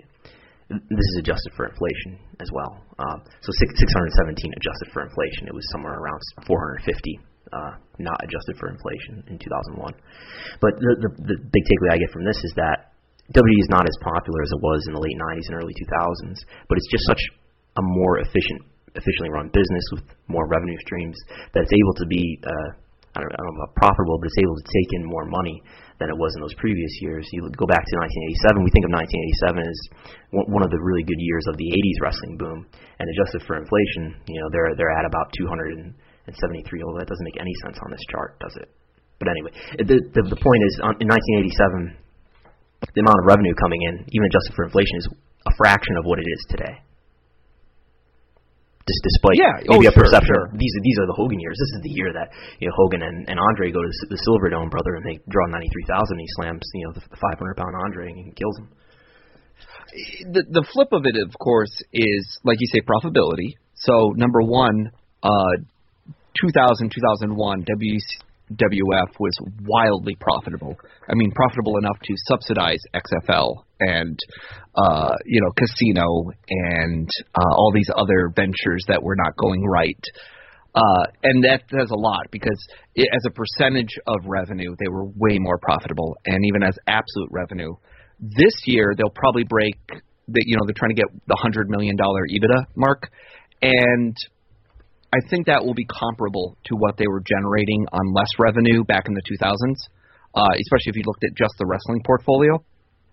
The flip of it being, of course, they they did just take out a massive loan, so I, I will you know fault them a little bit on that in the sense that if they hadn't just taken out a huge, huge, huge loan, they would probably be hitting their new record profitability mark. but now I would call it a, a coin flip. But they're they're structured so much better, and it's guaranteed money. You know, back in the '80s through the '90s, that none of that money was really guaranteed. Short of you know, they weren't do, even doing home video in in house really. Um, so it, it was a real challenge for them to always be producing and and have that those revenue streams guaranteed. And of course, you know, you're you're paying out a lot to the talent, and it was very um, very hard to structure those long term deals that they later then went into. On the flip side, a lot of it was domestic. Now they have an international presence. You know, almost a quarter of their revenue is coming internationally, and so in a sense, you would almost probably be more fair to look at WWF domestic gross versus the 80s because since the majority of the money was being made in North America at the time, uh, would probably be more like to like. So you're predicting because of those that, that credit that they offered, right? That you, you, oh, you could explain I'm, that more more than I could. You're, you're predicting that it, they may or may not hit 100 oh, million I, I think, for the year. Uh, no, I think on on book they will be they will hit 100 million. Mm-hmm. I'm just saying they have debts now, and and they have this large debt that they never had before, and so they're also taking in a bunch of of money and holding it as cash. And so this is the difference between you know business transacted and book value when it comes to to how WWF is being valued. And I'm not an accountant enough to explain it away 100%, but I'm just trying to say that it's they they've now taken on a big debt. And you know UFC, four billion dollars, enormous debt. And so I, I just think there's always that challenge between a business can be worth a lot, but at the same time they can borrow a lot, and that's where there's a big difference. WWF or WWE is in a different boat because they've decided to borrow a lot to do some business initiatives that we don't know about. We don't really understand what it is they want to do beyond just pay their dividend and not have a cash crunch. And maybe it gives them a nice leverage against uh, the TV rights negotiations, where essentially you can they don't have to worry right now about you're, essentially they're borrowing against their TV rights negotiations in 2020 because the way that debt is being paid off on is the stock that they have and the value of their stock in the future. Mm-hmm. So it's a way of them to make sure that they can bridge the gap now before these negotiations and have some money to structure the deals that they want to structure. And you know, what does that deal look like? Who knows? But you know, would I have guessed they were going to get in the movie business 10 years ago? No. Uh, they're in the streaming business now, and sometimes to run an initiative like that, you're going to need a lot of revenue to do it with. And the one thing that they're not always great at is being cash rich. Yeah. So and you may not be an accountant, but I, I actually have a one year certificate from my local community college in, in accounting. But I, I couldn't explain it any better than you could either. uh, I feel like we've we've uh, kind of explored WWE to the max here. Let's talk New Japan. Okay. Um, did you watch? Was, did you watch the New Japan G1 special? Well, I knew what was going to happen already. I predicted it. So yeah, why would wrong. I need to? But you were wrong. Well, I'm I'm just thinking maybe people watch a different feed than I did. Oh. I watched the feed where Jim Ross was able to correctly identify the Briscoe brothers, oh. and uh, a lot of other good stuff happened. Were you playing a wrestling simulator? I perhaps was, in fact, on uh, Tecmo World Wrestling. Yes. Yeah. TEW is the, is the big one now. They should sponsor yeah. us. There's probably financial figures in there, right? There was in the Extreme. Did you ever play I, I played EWR, which is what Extreme Warfare Revenge. Have you ever played that? I have not yet. I've always wanted to though. I've and never played this TEW, but I played the the previous version EWR, and there are like finance. You, you, I think there's like a button that says finances, and you see how much revenue you're generating and whatnot. Well, like, and my buddy Oliver Kopp was involved with right. developing one of these. TNM. Have you ever played TNM? Yeah, I mean he's he's all over this stuff. I I remember reading all about it, and I think I downloaded one of them once. And I've heard in the past that like people have taken Excel files or something that like I've put together for oh. wrestlers and and things to use as a part of their simulation for their own feds. Probably. In fact, I had sense. a guy, I had a guy contact me who wanted to do ELO ratings because I did the whole Ocelot thing on my website where I explain how you do ELO rankings, which is it's a chess algorithm for how you can rank chess players essentially. And I applied it to pro wrestling, so you wow. could basically come up with scores for people to say, okay, the Ultimate Warrior beats Jim Powers in a singles match. What does that mean? Versus uh, uh, CM Punk beats The Undertaker. What does that mean? And ways of basically giving points and scores so you can kind of see who's the most important people in the Fed at a time. And he wanted to take his imaginary wrestling federation, I assume, from one of these companies and put it through an ELO simulator. And then he was asking me for spreadsheets to do that. So that's what that ELO is that you talk about sometimes. I figured it was just like some, you know, really, really uh, high tech math uh, metric or something, but it's a chess thing. Well, it is a it, it is a math metric. It's basically a way of saying, okay, we take two people, uh, you're of different handicaps from each other. If one of you beats the other, wh- how do we value the two of you so that I could rank you? Hmm. And it's just a, it's a math formula. It was developed by a physics professor, I think, from Wisconsin. Um, and there's a thousand variations of it. Um, people love to use it for soccer and for football and for other sports. Uh, I've seen it applied to lots of times, and uh, it's a way of ranking, you know, to just kind of say what's the strength of this and the strength of that. Uh, for wrestling, obviously being a work sport, um, it's interesting to apply it, and so I had to come up with lots of things about, you know, winning at WrestleMania is worth more than winning on a house show. A title change is worth more than a non-title change. A tag match, how do you value that? And what was interesting is then what you get questions like Roddy Piper disappears for two years and then comes back is he at the same ELO than he was before? So and so jumps ship from WCW and comes over to WWF. Is he at the same ELO?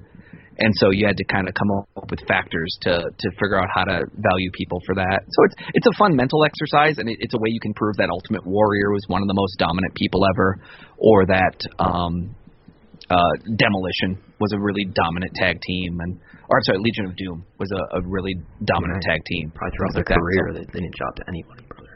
But exactly, and that's and that's largely you know that's gonna be the flaw of it is that you're gonna get false positives where you're like, oh my goodness, uh, Ludwig Borga or uh, uh, Sylvester Terkay is is the man because look at their their record here, but and it's just going to be a microcosm. But it, it's a it's a fun way, and I thought about you know even taking you know 2017 WWE and just saying you know where are we now? I remember I did that a year ago, and I found Baron Corbin was riding really high, and it was at the time I, I was surprised by that because I wasn't paying close enough attention to realize that how, what a push he was getting.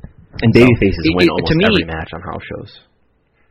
Yeah, that's the one thing is where I, I, I usually discount house shows a lot. You, you end up with something I call a K value, which is basically the multiplier you give to the point change. And so for WrestleMania, K value might be 32, 64 versus a house show it might be two or one you know, maybe I'll say Madison Square Garden's worth twice as much as a, a, a show in Madison, Wisconsin. AJ Styles is happy about that. so he, he just uh, won the US so title yeah. at, at MSG. But, but anyway, you, you, but, anyway, so there's I I had, I had to get Sling to watch the New Japan special. Um, yeah, how did how did the sign up for that go?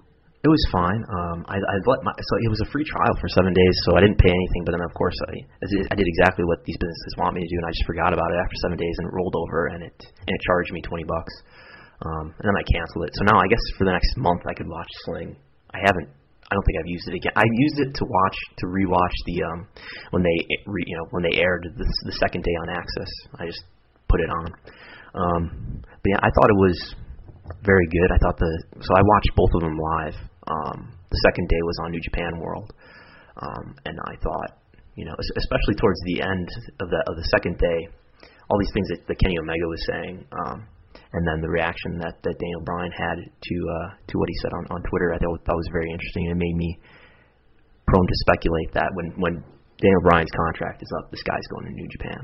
Um, because Daniel Bryan retweeted some things that he retweeted a GIF of of, of Omega at the press conference saying that um, you know, some of us live for money and some of us live for fame, but some of us live to make a difference. And I think that kind of reflects the values that, that Daniel Bryan has, and that he's not really so concerned about the money or the fame. He's concerned about making wrestling better. And mean, we can argue about how, how sincere Omega is about that, but I think I think people like Kenny Omega and Zack Sabre Jr. and Daniel Bryan are kind of aligned in that way, and that they're they, they're probably willing to forego WWE. I mean, like Zack Sabre Jr. probably turned down a WWE contract offer following the Cruiserweight Classic. Um, oh, he he absolutely did. No, yeah. there's no question about that. He and Kota Ibushi were certainly offered contracts and turned it down. Yeah. I think I, I will still go back to I think a married man with a child in his mid 30s, yeah. given two options of one of a financial career where he will be relatively set and his wife will continue to have a strong relationship with the company versus an independent wrestler who is fighting a uphill battle mentally in the sense that I think Omega always felt like he was underappreciated and when he got all his ducks in a row and realized how important he could be and, and how he could be valued that way, it, it really, you know, motivated him. I, I just I think they're at different places in their life. And so I think it's really fun to imagine Daniel Bryan coming back. I think it's really fun to imagine Steve Austin coming back. But I think there's also always these, you know, counter pushes these these other forces on these people that kind of hold them back a little bit. I don't know if I would have guessed Cody would walk away, and I don't know if I would have guessed Cody would be as successful as he is. And so I do think there is that. Um, it helps a lot to see someone who, in my mind, maybe was not as underappreciated as Cody likes to make him out himself out to be. Yeah. Uh, and still be very successful. Like I, I think it's funny where they talk about you know Omega. Omega was in developmental and they didn't think anything of him and and they let him go. I think that's very true. I think Cody, on the other hand, had a lot handed to him, and he worked very hard for it. But he's always been a very good-looking guy. He's always been a guy who wanted to be an actor. He's always been a guy who was the son of Dusty Rhodes, and got a big push. Um, and so I, I think it's hard to argue a sob story on Cody Rhodes. Um, but of course, everybody thinks they're worth more than they really are. Well, I think I think the common denominator between Kenny Omega and, and Cody Rhodes is that they're, especially when you get to the main roster, and th- this company doesn't, and and that, and even in developmental at the time that Kenny Omega was in WWE developmental, you know, this is a company that doesn't really help you get the most value out of yourself. It doesn't really help you get over, or they they may have a few people that they pick, which I would say currently are probably Roman Reigns, Braun Strowman, Baron Corbin, and people like that.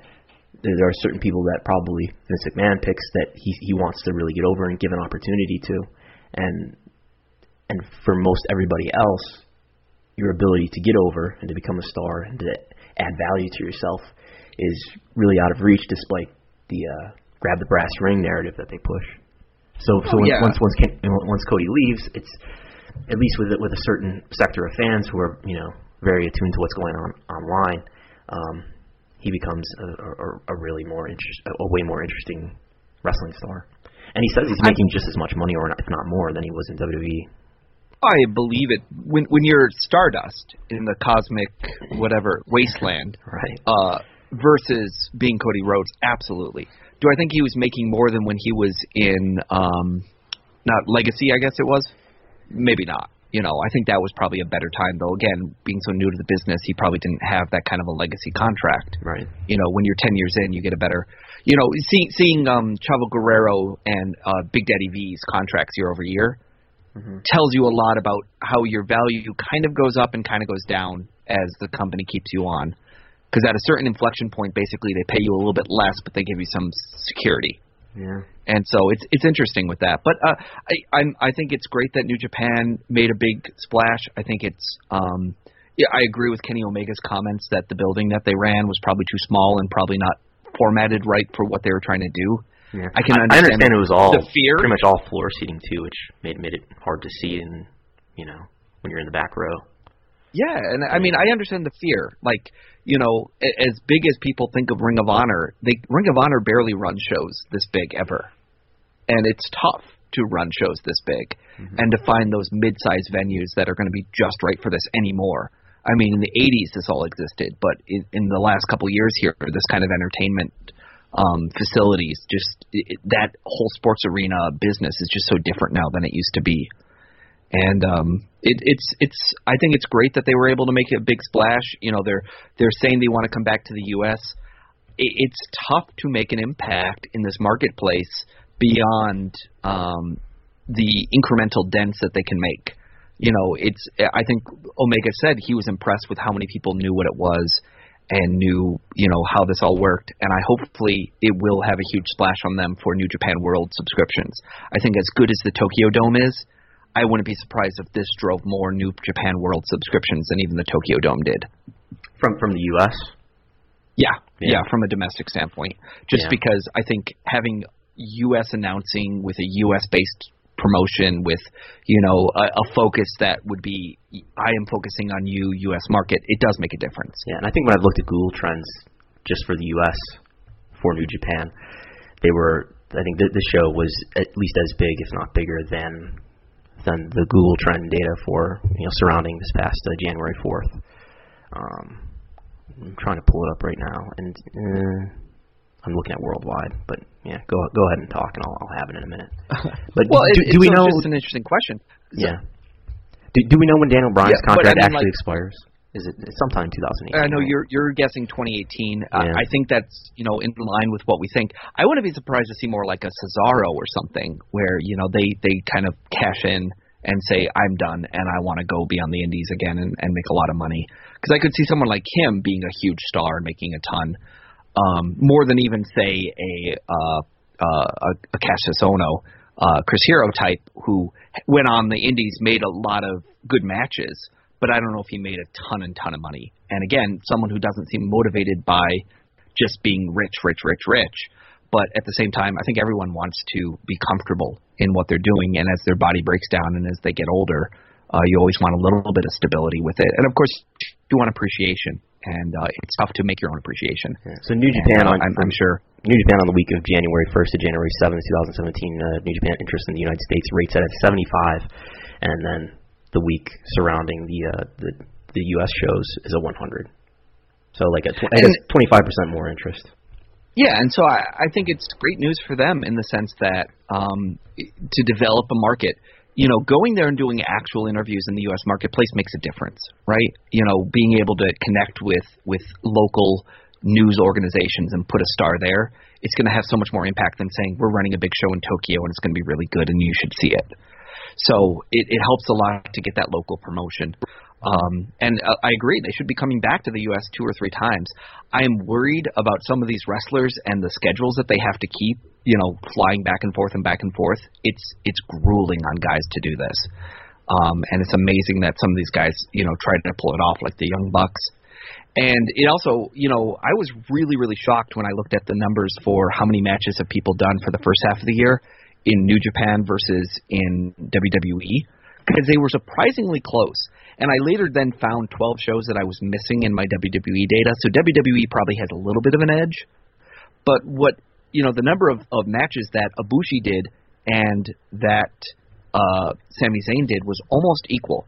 The difference being one of them did, you know, 50 to 60 to 70 percent tag matches, and one of them did 70 to 80 percent singles matches. Yeah. And so there's something to be said for that, and there's something to be said for the travel days, right? I'm sure the New Japan circuit is a lot more concentrated in the sense that it's probably more days in a row, but then let more time off between tours. Right. Versus the WWE circuit where you're traveling every single day, you're doing television, and you have to be in one place for a long time, and all these other things that are very different.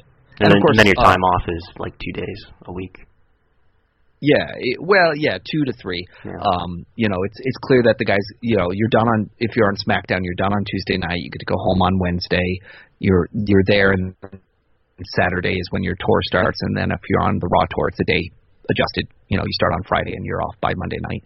And then there's of course those couple guys that you know the 205 guys who have to kind of do both shows, but they're usually not doing a lot of the house shows.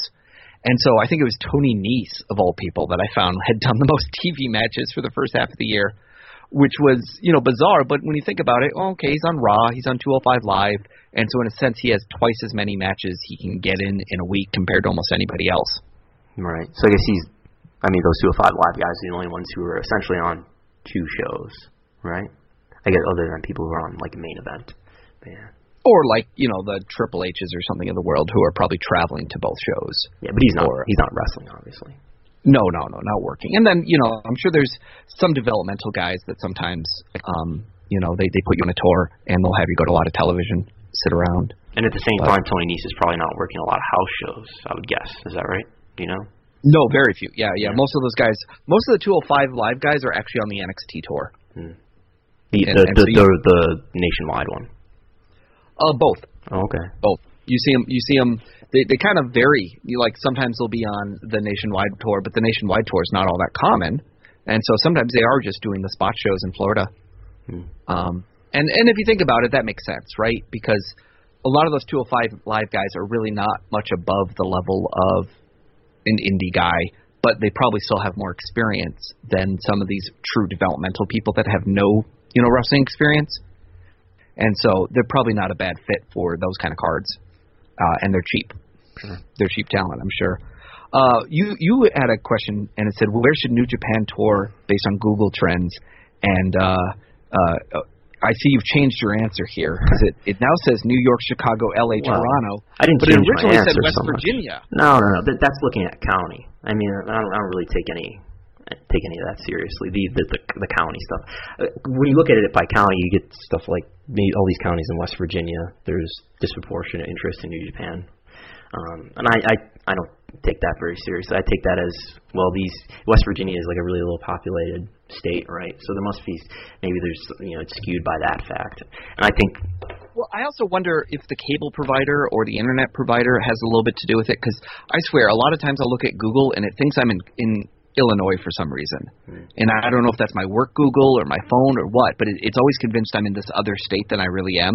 And so maybe West Virginia internet is more centralized, and so all the West Virginia searches are going through West Virginia, or maybe it's the other way around that a disproportionate amount are going through. I always wonder that too. Is is Google on those kind of worldwide trends? I'm sure they're getting it right by country, but are they really getting it right by state and city? Because I have seen a lot of times where it thinks I'm in, you know, a different city, state, especially when I'm on my phone, than I really am. Yeah. And so if you if you look at it by city rather than by county, the the markets that pop up are New York, Chicago, LA. So and, and, gave an interview to Tokyo Sports where he said that New Japan's probably going to do a tour in by March or April 2018 um, in in the U.S. So I think those are the the four markets they that they'll probably go back to because I, I can see them doing a tour, doing like a, a four or five show tour and hitting New York, Chicago, L.A., Toronto, which except for LA. Sound, so my like, buddy Rich, like a, a Ring of Honor in, tour. Yeah. Yeah, my buddy Rich in, in uh, San Francisco asked me, what would the New Japan U.S. business model look like over the next five years? And you know, part of me is always like, well, that's the uh, the ten thousand dollar consulting engagement that uh, New Japan is welcome to send my way. but uh, you know, on a rough side, it's a great hypothetical question because it's a tough nut to crack. And in an in a parallel universe, this entire tour could have been a debacle, right? Yeah. This, this could have been a ten thousand dollar value, Kidani. Are you listening? Listen to this right now. you know how many yen that is? Um, but it, it could have been a debacle. It could have, you know, not sold out. It could have been such a backlash against the Billy Gunn thing. Uh, you know, uh, one of their stars could have got hurt in a big way, uh, and either not been able to be on the tour, got hurt during the show and uh, the the media could have you know really just lambasted them or ignored them or whatnot. But it, it, it really could have offered a, a non-authentic um, New Japan experience, which I was. That's one of the things I looked for when I turned that that show on on the first night. Was like, all right, it looks like a New Japan ring. It's got the it's got those New Japan you know ring post guards or whatever you call them, instead of the the, the typical U.S turnbuckle pads. Like I was concerned that maybe they're going to rent out somebody else's ring, you know, in the local LA area, and it's not going to look like a, New Japan show. It's going to look like an indie show with a bunch of New Japan guys booked on it, and it wasn't. It looked like an authentic New Japan show. Exactly, and it's it's like how much comedy do you put on? How much seriousness do you put on? How long do you let the matches go? Do people know the match moves? Do they know the the environment? And it went really well. So then the question is, what do you do with that? Well, obviously, uh, you need to have momentum. I, I I think the once a year, you know, if you make it a big show, that's great. But I I think the biggest problem you have right now is the fact that ROH, in my opinion, rides their coattails quite a lot. Yeah. Would you agree? Yes, I I think I don't think New Japan's ever going to run as much as Ring of Honor does in the U.S., but I I feel that, like there's more value. I think that the attendances that New Japan will achieve will be higher than anything Ring of Honor achieves in the near future and at the same time, I feel like Ring of Honor is getting the uh, the the positive effect of the New Japan talent on their shows, and the halo of that. You know, can you imagine what Ring of Honor would be if they didn't have that New Japan talent coming in for World of Worlds and whatnot? Right. I think they would still be doing okay, but not as well as they are. Like they they don't get to spike attendance twice a year or whatever it is when they do their you know they do their uh, joint shows in New Japan and that's and that's going to be such a challenge for for uh, New Japan is because they they risk essentially lowering their value by continuing to dilute it with another company's name on the banner, right. where you yes you are protecting yourself from some of the financial downside because I know I'm sure they're getting paid, you know, handsomely to do this, and of course Ring of Honor has to deal with a lot of the logistics and the challenges of that, but at the same time uh, Ring of Honor is getting a lot of the benefit, and New Japan, I would say, is not necessarily growing in its its perception and understanding just because they are on these Ring of Honor things. They're great from the sense that you know in the old days, New Japan always loved to have a developmental territory in the United States that they could throw people in and let them season, and we're seeing them do that now with some of their younger talent. But I I do think that at a certain point here, you get to a place where you have to say, is there really a value to New Japan to always let Ring of Honor be able to market so much of what they're doing and build off of that, or does that power dynamic need to dramatically shift? Yeah, I, I think that's the tension that's going to happen as, as New Japan runs more and more shows in the, in the U.S. Is, as we were talking about a, a second ago, I think the the big markets that they should run are New York, Chicago, um, L.A., and Toronto, and all except for L.A. Those those New York, Chicago, and Toronto are big markets for uh, Ring of Honor, and even big markets for the Ring of Honor and New Japan Global Wars or War of the Worlds. So I think it's going to be interesting going forward. How how is this relationship between New Japan and Ring of Honor going to play out?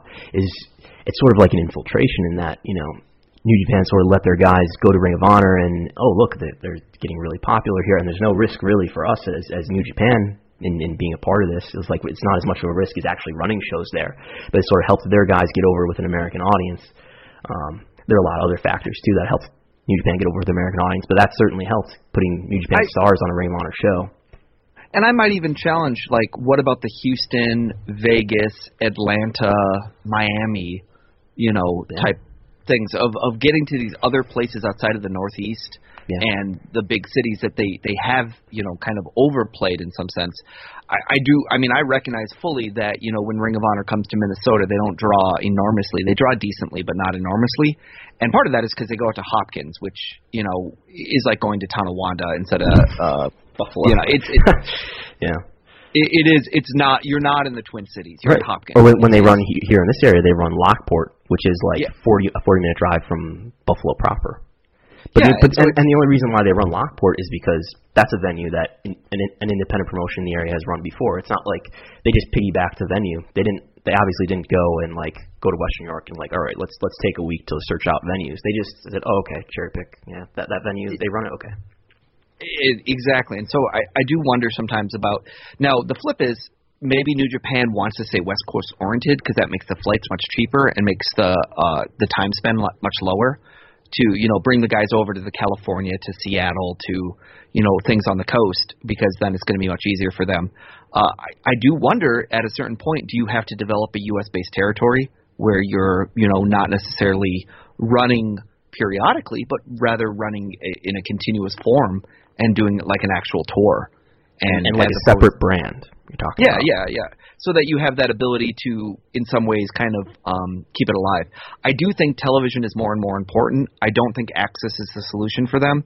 Um, I think the people that get AXS think it's the solution for them. I think the people that don't get AXS, it is such a gap in order to where it is.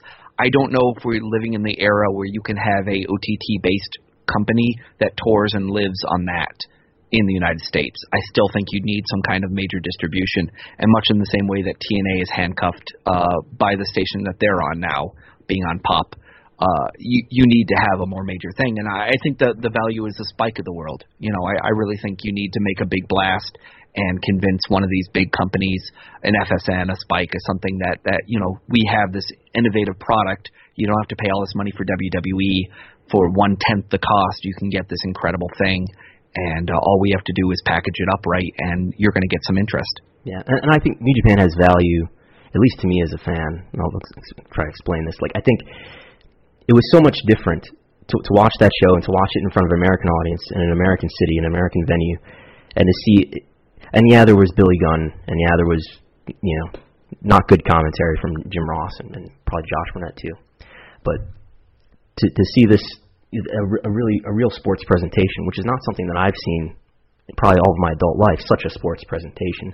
And I feel like that's what a lot of hardcore fans are are really asking for, and really, uh, I, I think has value to them, as opposed to everybody is so influenced by the legacy of WWE for the last 15 years. Everybody has an idea, and a la- I think a lack of creative thought, you know, challenging their perception of what pro wrestling is supposed to be. That everybody's wrestling kind of looks like WWE rather than looking like this this form of wrestling that's more sports like. It's presented like a sport. It doesn't insult your intelligence. Um, so yeah, I, I think that's why New Japan has a, lot more value, or it has a special value that WWE doesn't offer, that TNA doesn't offer, that not even Ring of Honor offers, because it's it's finally the sports presentation pro wrestling that I think a lot of people have been asking for, or at least that's why it connects with me.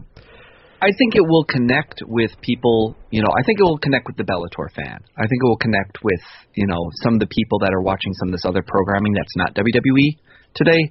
That it could have great value. I think the challenge is going to be in financing because it's not cheap to kind of put forward a such a big expansion plan, and the conservative financial opaque dealings that Japanese wrestling has had in the past might bite them in the ass.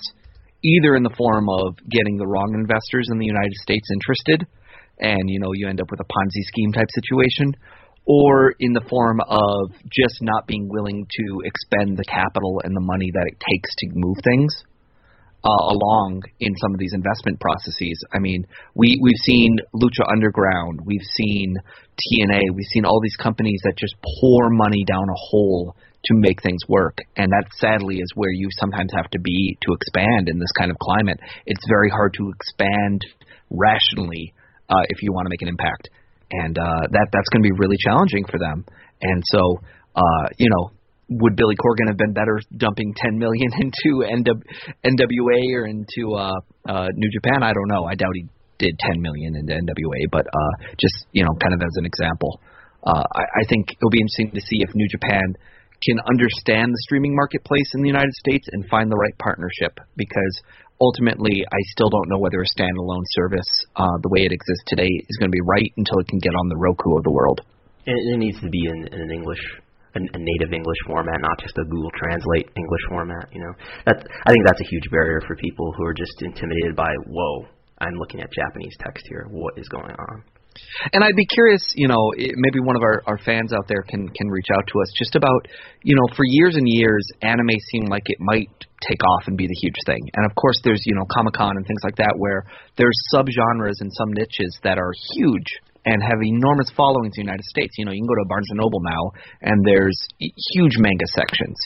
But at the same time, I recognize that you know it's not necessarily mainstream in the same way. And while there's you know mainstream adaptations of every popular genre, be it One Punch Man, be it you know Glow Wrestling on Netflix, things get big, they get interesting. But at the same time, are they really breaking through? Are we in this sub society where things are so situated separately that it's hard to you know get through. And so I'd be curious if that someone can talk to us about you know what has happened with the anime and the manga scene over the last 15 years here, and has there ever been this example of this Japanese companies that are breaking through and making it big. I know there was that Japanese OTT service that even um, was was partnering with uh, WWE for that one promotion. Do you know what I'm talking about here? Um, say, say that again. There was like the Japanese OTT service. I say Japanese, but it's a U.S. based one but it was more like for like Japanese manga, cartoons, anime stuff. Mm, that, doesn't, um, that doesn't ring a bell. Oh, I just remember WWE did some promo with them. It was like Pop Crush or something like that, where then they were doing, you know, for this amount of money, you get both of these services for some period of time. Hmm. And even some of the investors were bringing it up as an example of kind of an out of the box WWE network promotion. that, that was for Japanese customers or American customers? No, it was for U.S. customers, okay. but it, it's for a service that would like be for anime fans. Okay. Is what I was trying to get at. It's not yeah. like Crunchyroll. I mean, I yeah, it was Crunchyroll. That's oh, okay. Was. Okay. Yeah, I think it was a Crunchyroll WWE like cross promotion they did. Um, and so I just mean like Crunchyroll is a good example of kind of another niche OTT service that caters to a certain group, and you know a group that has always kind of been on the fringes of wanting to be big in the U.S. And then the question about is it big, is it not big? Mm-hmm. So if anyone knows, I'd love to hear more about. If, kind if of you're an anime fan, come to us. We want to talk to you. Yes. Uh, so. Um, I think we've we've talked a lot about New Japan. We've talked a lot about WWE. Do you want to talk about ROH or do you want to talk about TNA? Uh, I don't know. Let's talk about ROH a little bit. I know there's been rumors that Sinclair wants to sell them, and a few months ago there was all that talk about. I think this was surrounding WWE getting the rights for some Ring of Honor footage that they that they can put on the Kevin Owens DVD, which just came out. Um, so do you think Sinclair really wants to get rid of Ring of Honor? Well, I think, I think, probably. I think it came from there was like a a Reddit thread about Sinclair. Yeah. And of course, Sinclair has been doubling down on their kind of pro-Trump. Uh, we we create commentary and force peop stations to put it on. John Oliver just did a whole segment on them. Uh, you know, kind of we want to be the next Fox News, but uh, we're over here. Uh, situation, and at the same time, they're trying to do this big acquisition. So it, it's the split between we want to make a splash, we want to be big, and at the same time, maybe we're spending a lot of money, and this might end up being a cost-cutting situation. And so this this person on Reddit, and again, good or bad, this is what they were saying, and they were saying, you, you know, Sinclair owns ROH Wrestling, which has all the same problems with of their news product listed above. Don't worry, they're selling it. Sinclair was trying to get into the sports broadcasting and created American Sports Network. ASN and ROH were to be part of it. It failed miserably. This is someone who claims to to have To work for them, yeah. yeah. To Uh, it's a well known inside the company that Sinclair is looking to get out of the wrestling business, but it's not something anyone in corporate will put on paper. After ASN failed to grow and their purchase of the tennis network didn't help them either, they are looking at the focus their portfolio on local and syndicated shows with the purchase of Tribune. Liquidating assets is a common thing for these big mergers, and everyone knows that they've been trying to make some money from ROH. I'm not saying that this will happen, but I do know it's going to happen. I'm not saying when this will happen, but I do know it's going to happen. They've been trying to sell it for some time. My old boss tells me it's in the works. Also, the ROH building in the main Sinclair building is basically a closet, the all ROH office. Now, um, Which explain Our- why the website is in, in such dire straits. But Yeah, our friend who you know really closely covers ROH, whose name you're about to pronounce now. La, repeat after me. Lavie Margolin? Margolin, yeah. Lavie Magar- Mar- that, Margo, Margolin. Margolin. Yes. Lavie uh, was was disputing this, saying you know they're really behind the times with some of the phrases they're talking here about what their OTC service was going to look like and and so forth. And and I don't disagree that um, this does not sound like someone who works for Ring of Honor Wrestling. This sounds like a you know A Sinclair. uh, a, a, Yeah. a Sinclair employee, which could be anything from an accountant to a TV programming, you know, dial-up guy that makes sure that the schedules go out to the right people, or someone who doesn't even work there anymore, an old intern or whatever it is. Yeah. But I, I would say from an independent standpoint, it makes sense to me as a business thing. Uh, on the flip side, Sinclair made a reason they decided to get in this business, and uh, I'm sure there's a thousand opinions if you ask a thousand people. And until we hear something from the people up top, there's two challenges. Number one, who wants to buy ROH? And number two, uh, who's making the decisions right now on that level? And so uh, I, I don't see ROH imploding or anything of that nature. And I never hear stories that ROH is overspending to the, the capabilities that they, you know, aren't going to be profitable. But I agree on the sense that with all of Sinclair's focuses, ROH does not fit tremendously into all their decisions.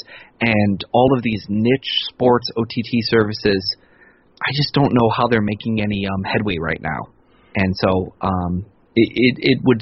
I struggle to envision a scenario where Sinclair loves to keep Ring of Honor around for another five years. Yeah, and it But that's where that's my opinion. and it hasn't struck struck me as Ring of, or Sinclair is so enthusiastic about Ring of Honor. They're you know, if you ever listened to one one of JR's podcasts uh, a few years ago, like they they have you know production issues and lighting issues, and, and Sinclair seemed reluctant to provide them with more resources to to improve their production. Um, Well, like like I said with WCW, you if you have internal programming and you don't pay for that internal programming, that's a challenge because essentially you can't count that television revenue against your P&L statement. And Sinclair does Ring of Honor because it's cheap programming, right? So Right. it's like until you can convince them to make a make money off of it, it's tough to push it. It's great cheap programming or free programming. I don't even know if they do get paid, but and as we know, they're competing with paid programming in terms of you know the Ginsu knives and the blenders of the world, and Don West is is the competition for Ring of Honor in some cases. Right. So, so who would be potential buyers for Ring of Honor? Obviously WWE, um, another TV network, I guess.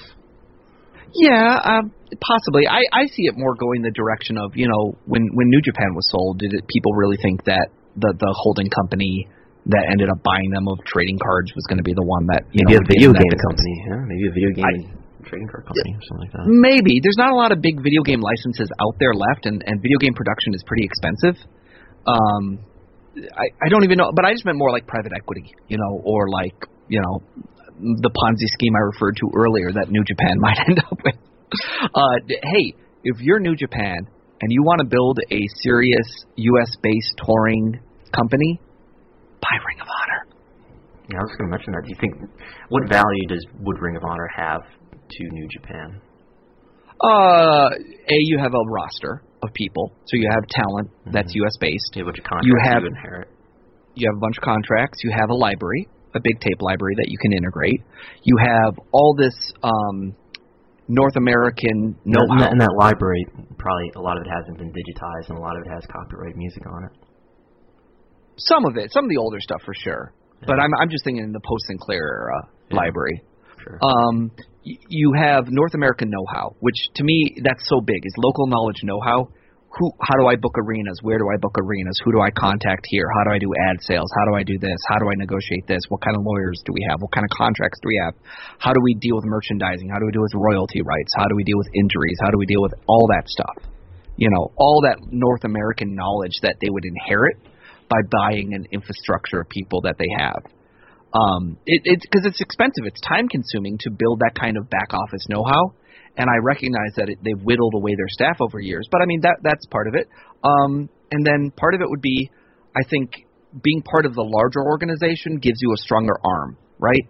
So if New Japan and Ring of Honor aren't seen as rivals in any way, but rather it's a wing of another one, it's kind of like that Noah New Japan relationship where we saw it improve the ability of Noah to be a, a promotion though, and when they removed it, it hurt them. And of course, then you can build up better feuds and better this and better that.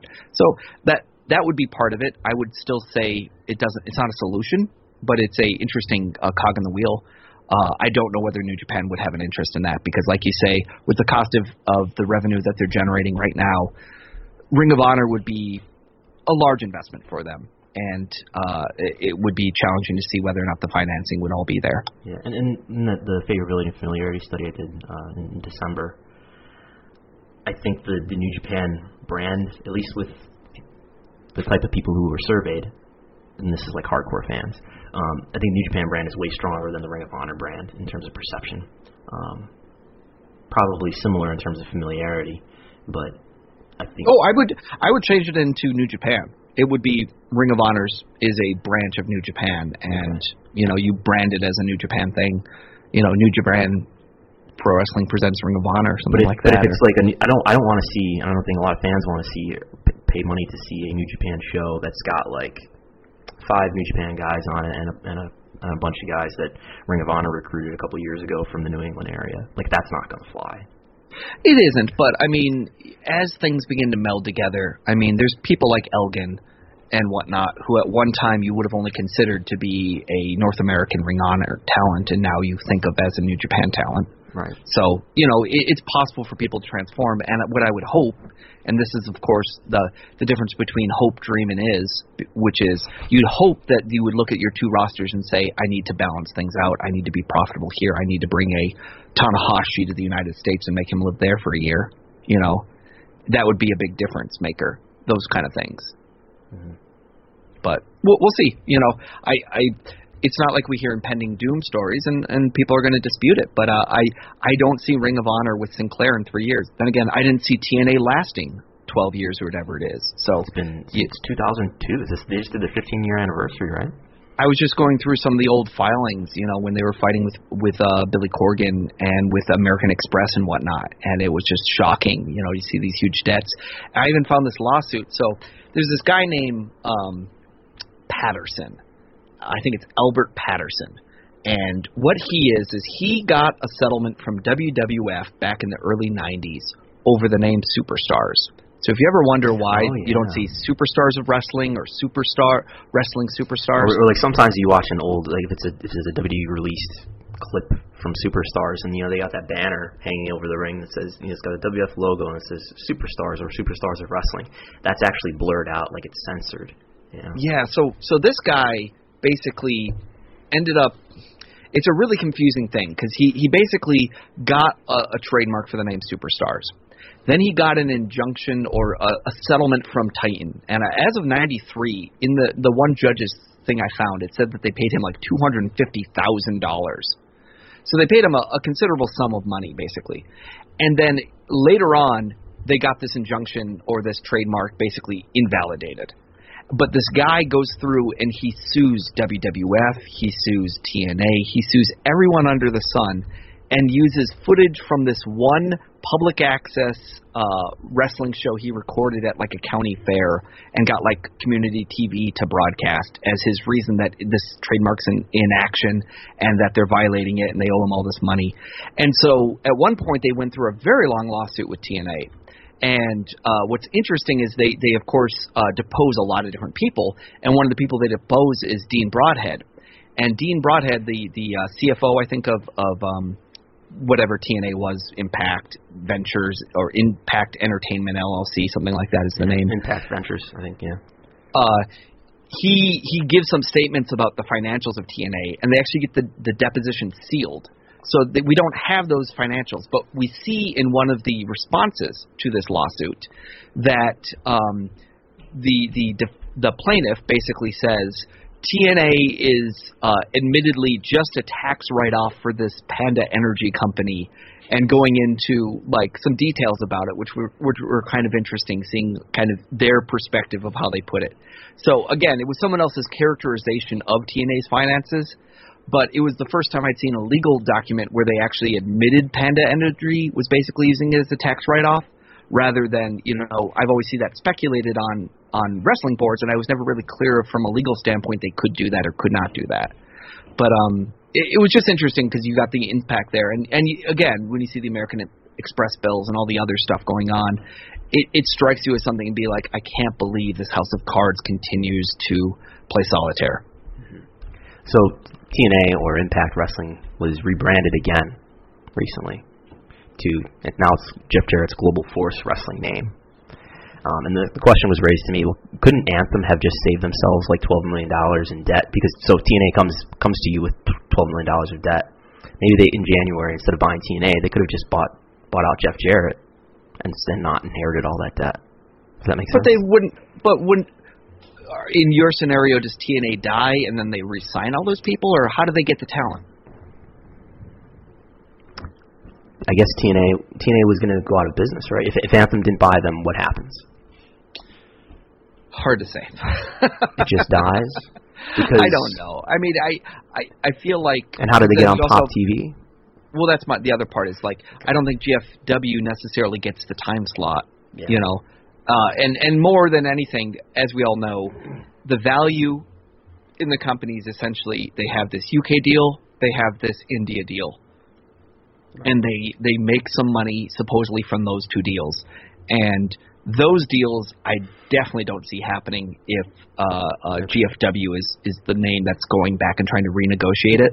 I think you know they have signed deals with these companies that probably have some buyer's remorse at this point. But they have a And, pilot. They have this great pilot from like two years ago. Yeah, with uh, I think with Mr. Josh Barnett on no no no Chael Sonnen right on commentary. I, I, I think so. He, he comes out and does some sort of angle too. I think. Yeah.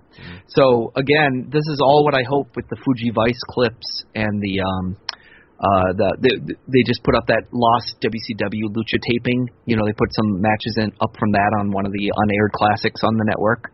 So 5 years from now hopefully we'll be seeing all this stuff, all those lost pilots, all those lost uh shows when uh WWE finally buys all those libraries. Whenever everyone eventually sells out their video library to WWE. Yeah. Yeah, yeah, and uh, we'll see. I- It's I, I agree with you. Yes, they, they it seems strange to pay for GFW. It seems strange to Yeah. um, do it all. Obviously, I think what you're really buying is the management services of Jeff Jarrett. but they already had that. really- They already had that. But did they have the the? Oh, yeah, I don't know. I don't know. I mean, again, I think there's always some kind of back office know-how or deal or something that you're buying. But uh, on the flip side, maybe you're just being bamboozled. It's hard to say. Or on the flip side, maybe this is that Ponzi scheme I was talking about, and uh, uh, a hypothetical Ponzi scheme. Is, So I is, it, is that Ponzi key, Ponzi scheme called Global Force Gold? all I know is that my favorite show on television is American Greed. And uh, if they do one on GFW, it'll be amazing. What what I love is I was going through again old lawsuits. Uh, the Konnan lawsuit against TNA where he he literally accuses Jeff Jarrett and everyone else of doing cocaine in the middle of his lawsuit in the deposition. He's just like they're high on cocaine all the time. Everybody knows it. And uh, Well, wasn't there an incident where where Jeff Jarrett was found with a crack pipe in an airport or something? There is a rumor of an incident where he was arrested at an airport with a crack pipe. An alleged, And- alleged rumor. An alleged rumor, and I, I recall it. And again, I never saw any records of it. So right now, the the Alberto Del Rio versus Paige feud is uh, far more um, uh, documented than the uh, the Jeff Jarrett crack pipe story. So that's all I can say on that. Which the, the Alberto Del Rio uh, and, and Paige story may or may not have uh, have uh, uh, cocaine as one of its uh, feature elements. Oh my lord! I mean, I told my wife all this. Like, I, I broke it very kind of in pieces, where I was like, "Well, you know, this happened at the airport, and you know, he was arrested uh, for uh, getting in a fight in in uh, Europe, and then uh, he Was he arrested? got When, in when was that? He was arrested in Europe. He got in a fight. He and his brother were at oh, a um, okay. in Austria, Right, and then they got arrested and they talked. That Got was- taken to the police station. Then they got in another fight at the That's like six months ago. Yeah. Okay. Yeah. Gotcha. And then uh, he claimed he got stabbed. He beat up the one luchador in Mexico, one of the uh, The- the Ninja Turtles. Ninja Tortugas. Yeah, he uh, obviously got into like other incidents in uh, other places. When they were still in Yeah. WWE, like in like last like a year ago, there was some sort of incident in Las Vegas where like Paige was detained and the police talked to her or something. Yeah. Nobody really knows. Oh yeah, yeah, where she went like she was out on the street and all that. Yeah, I Yeah. remember that. Yeah. So I was just going through it all, and he was, and my wife was just like, "You do see all these signs, right? You know how this story ends." Yeah. and it's like you know a lot of warning signs there's Yeah. certainly a lot of warning signs and it's it's tough because you know i can see why as entertainers in the the public eye they don't want to take advice from anyone because you know nobody knows those people we know they're they're the elements of them that we've seen broadcast through the media Right. but at the same time, we also know statistics and information about you know the the the risk patterns that someone shows before something terrible happens. Right. And and And- and, and now we kind of know the Paige is covering for him now because she she made this long tweet note or, or whatever it was, and and then the audio came out that pretty clearly contradicted what she was saying. Yeah, and it's it's just scary because it's like you do find, you know, when you look at all this stuff, you go back, you're like, wow, there was this whole bunch of things where you know domestic violence allegations against this wrestler, and then he killed his wife, and it's like, wow, that was out there, and people weren't talking about it or seeing it. That's Chris And- Benoit, you know. yeah so it's just it, it's it's it's there and and you know i don't know what difference it makes me talking about it on a podcast is beyond to say uh, there's a lot of warning signs and you'd have to be a fool not to put two and two together to say these are the kind of things that they talk about when they look at the statistics on these events Yeah. so um Speaking of statistics, speaking of, of filings, let me tell you about a project I'm doing right now. So, uh, myself and David Bixenspan band are trying to go out and get some of these lawsuits that have not been digitized, um, that are, are kind of from the, what we call the pre-PACER era. PACER is the government service that allows you to access court records. And the challenge with Pacer is not only is it 10 cents a record and sometimes more, um, but before like 1999, you get very little records. You know, in the 2000s onwards, it's better. It's not always 100%, but it's better. Um, but before 2000, it's very spotty at best. And it's court by court, state by state. It's very different. And so we're going out there and we're looking at some of these professional wrestling related lawsuits that are especially, you know, 20, 30 years old, where the records are being destroyed, they're being lost, they're being, um, they're hitting the statute of limitations for how long records have to be kept, and they're just being, you know, basically lost to the system. And uh, it's been interesting to go to them and say, hey, do you have this record? Do you have this one? And some of these old lawsuits have incredible information on it. So I'll give you an example. We just got um, a filing from Mid South versus World Class. It was called Southwest Sports Incorporated versus Mid South Incorporated, and then later versus all the individual people uh, in Mid South from a 19, I think it was 1986, where there was kind of a big raid where a whole bunch of people went from Dallas all the way to Mid South, and so the Missing Link, One Man Gang, John Tatum, uh, Terry Gordy, Michael Hayes, Buddy Roberts, Missy Hyatt, all kind of jumped ship, and there was a lawsuit over this. And when we got the files, which cost us a, a pretty penny, uh, it had the contracts of these wrestlers, It had financial statements for you know how Oklahoma and Tulsa and other places were doing, uh, and so it was really interesting stuff. And uh, it costs some money to get these documents because a lot of times they'll charge us a dollar a page, not even just ten cents a page, plus filing fees, plus staple removal fees, plus research fees, plus copying fees. Um, and so we're basically trying to raise money so that we can get these lawsuits, we can get them digitized, we can get them organized, and eventually release them into the public domain. Um, that's that's still a big goal for me. Is to it's not just about hoarding information and getting it, but then also putting it out there. And so if people are interested in kind of supporting this project, we're putting it all in kind of a drive where I'm I'm combining all the the lawsuits and the information that I've gathered over the years putting them on this drive, and some of this information we put out there, some of it we've never put out there, um, of just documents we've collected. And the idea is that you know you for a nominal fee, about thirty bucks, so that's about five bucks a month, uh, you'd get access to this drive. And you can come and look at all these documents, and it, and that money goes directly into us going out and requesting these big lawsuits. So when I talk about the the Bill Eadie Randy Colley lawsuit, where they you know try to depose a Sergeant Slaughter, and they try to try to pose all these people under their their wrestling names, uh, we would go out to Boston and try to get that record. Uh, just the way we were just able to get these records from Dallas. So it's pretty exciting stuff. Um, and you know, when you never know what you're going to get is the only challenge with it. Is that uh, I think we hit the jackpot on this last one, and so by the law of averages, I kind of expect uh, the next ones to be kind of dull but uh, I think it's really interesting stuff. I think it's really exciting, and uh, some of the stuff's free. You know, finding those Secretary of State filings from Ohio with the financial information of WCW and WWE and the articles of incorporation for Georgia Championship Wrestling. You know, that stuff's free. It's out there, but it's hard to find, and it takes time and it takes effort, and it's a way of supporting that. But moreover, we would put the money towards all those those court fees, and that's really what it's for. So it's it's a posterity, it's a research thing, it's a, a we appreciate what you're doing thing um, more than it is a it's not a money making venture by any means. You know, I just paid my Pacer fee and uh, it was more than two hundred dollars. Wow. I'm not gonna lie. Wow. Yeah, that's how much I, I spent in the last uh, quarter on Pacer fees, and it was a it was an ex- excessive amount more than I would normally want to spend. And for a while there, I used my improv business to kind of subsidize that. so that's two hundred dollars that I spend out of my own dollar, my own pocket. I don't I don't ask people to to subsidize those things. Is there uh, a city? Is, there a city that someone could go to, or or maybe someone listening already lives in, where they could, because they're in that city, they're in a in a in a good position to go to a courthouse or something and and and make copies themselves, which would save a lot of money. Yes and no. Uh, you're still paying for copies because uh, when you when you make the copies, you have to pay for the court copier because usually you can't take the records out of wherever you are. Mm-hmm. Um, there's oftentimes a research fee if you go and request the records. Um, so yeah, there are there are going to be some savings, but then eventually then they also have to get scanned, and that's sometimes the hardest part for people is you know how do I get these scanned? How do I get them to you guys? Um, Just take a picture with your phone. Yeah, there's an app for I, that. Well, yeah, you get decent copies then. I mean, I got to say, these quality of the copies we got from Dallas were fantastic.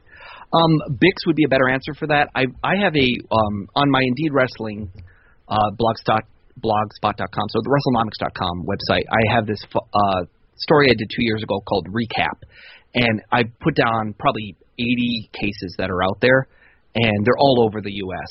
You know, some are in New York, some are in Boston, some are in Dallas. Sometimes they're in more than one place because you know they might have been multi-jurisdictional. Uh, so I'm not sure where some of these uh, records are sitting. Obviously, some a lot of them are going to sit in Stamford uh, because that's where you know WWE is, and that's where they get everything moved to. Um, but the older stuff, you know, the older stuff seems to be sitting in New York and other places, and uh, you only know what you know. And uh, some of these lawsuits, you know, it's it's based on which uh, federation we're looking at. So if it's AWA, of course, it's going to be here in Minnesota. If it's if it's Georgia, it's going to be stuff in Georgia. If it's Florida, it's in Florida. If it's world class, it's in Texas and Dallas. Uh, if it's mid South, it's in Louisiana. So it, it's different places. Uh, uh, Chicago, you know, I, and so I'm not sure that's a great question. I think people can certainly contact me and let me know, and uh, I'm always looking for it. I am asking for financial support because it, it really goes towards paying for this latest lawsuit. Probably cost us almost a hundred bucks, which is an absurd amount of money for one lawsuit and number of documents we got. But we're doing this out of love and interest. And if you're a historian or a preservationist or an archivist or just a, a curious person, I think you'll get a lot out of it looking at all these documents. And I, I think the feedback you can give also helps us find more stuff You know, I was tweeting all day last night about uh, all the weird thesis that people have written Oh, about, yeah. about wrestling, and some of them are really interesting stuff. And you know, you could you could do a hundred of those articles, and you can do a whole podcast on that. Somebody was just talking to me about doing one on that. Oh, oh, The really? challenge is I just don't have time to read all those theses and and think about it. So for me. I get into the legal stuff. I really find it fascinating, and I'm I love the fact that I can keep finding. I found a new contract yesterday of a guy named uh, Markle Davis, and he was a WCW WCW power plant trainee, right? power plant trainee. Yeah, he and this other guy who is uh, from Laos, whose name I could never even pronounce. It's super long. Um, they both kind of like signed up and they got like a little bit of ways in the process, and then they immediately got fired. And so they were part of the WCW discrimination suit. But they're kind of interesting because they they weren't black, they were Asian, and they were basically also allegating that there was a whole bunch of white wrestlers that basically got promoted over them, and that Terry Taylor is a bigot and all this other stuff. So it was really interesting stuff. But I found his contract. I'd never seen his his independent contractor, and so it, it gives you an idea of what it looks like for a WCW trainee in 1999. And you know, for some of these lawsuits that are coming out, I know they're using these materials. So there's that. But at, at the same time, I think it's really interesting to see how the the business of professional wrestling has changed. And so now getting copies of 1986 documents of what a wrestling contract looked like then, I think that's really powerful stuff. And uh, I think it's intriguing because you know now I'm going to have a way to independently verify Jim Cornette's Midnight Express uh, book about what receipt numbers he has versus what receipt numbers that the booker put down that night. There you go. And so this is called Professional Wrestling Legal Research and Preservation Group. Um, do you ever, do you ever think about coming up with an initialism that spells out gotcha? I I am not part of the gotcha media. You are not. Uh, no, I'm part of the I'm part of the Hadja media. What does that is, stand uh, for? What does that mean? That that just I've been doing this for years and no one paid attention. So you, you, are part of the. I'll, I'll, I'll still work for you, WWE media. I don't even you know uh, I I don't I try to be fair. I try to be fair and balanced. Uh, and I think I think even just understanding what do people sue over, what do they not sue over, it helps you understand uh, what rights do people have and what rights don't people have, and what is fair and what's not fair.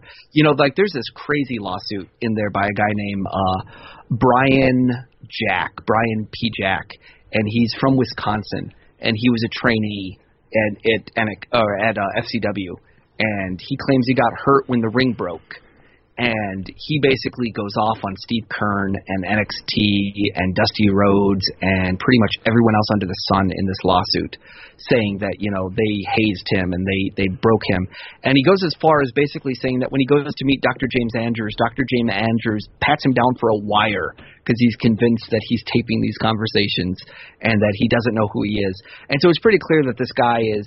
um taking documents and filing them with his own language because it's they don't make any sense. They're mm-hmm. largely incoherent.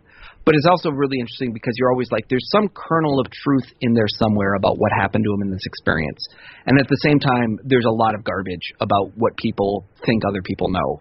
And it's absurd. But it's a really interesting view of saying, you know, what is it like for a guy who's never who who is an independent wrestler who gets a job down at FCW, and what was that trip like for him, and what is Tough Enough like for him, and oh, oh here's the uh, thing from the WWE PR person telling him to take down Facebook posts because he's revealing, you know, that he's going to get go to Tough Enough training or something. So it's it, This know, is all. just- This is pre Performance Center. uh, yeah, I think it was FCW is where all this stuff happened to him. Uh, he basically moved back to Wisconsin and then tried to sue them, and essentially the suit, I believe, never went through. Is that the judge basically said you, you you're making no sense and you you can't really prove any of these claims. Um, I guess there wasn't a legal writing class uh, offered in W Developmental.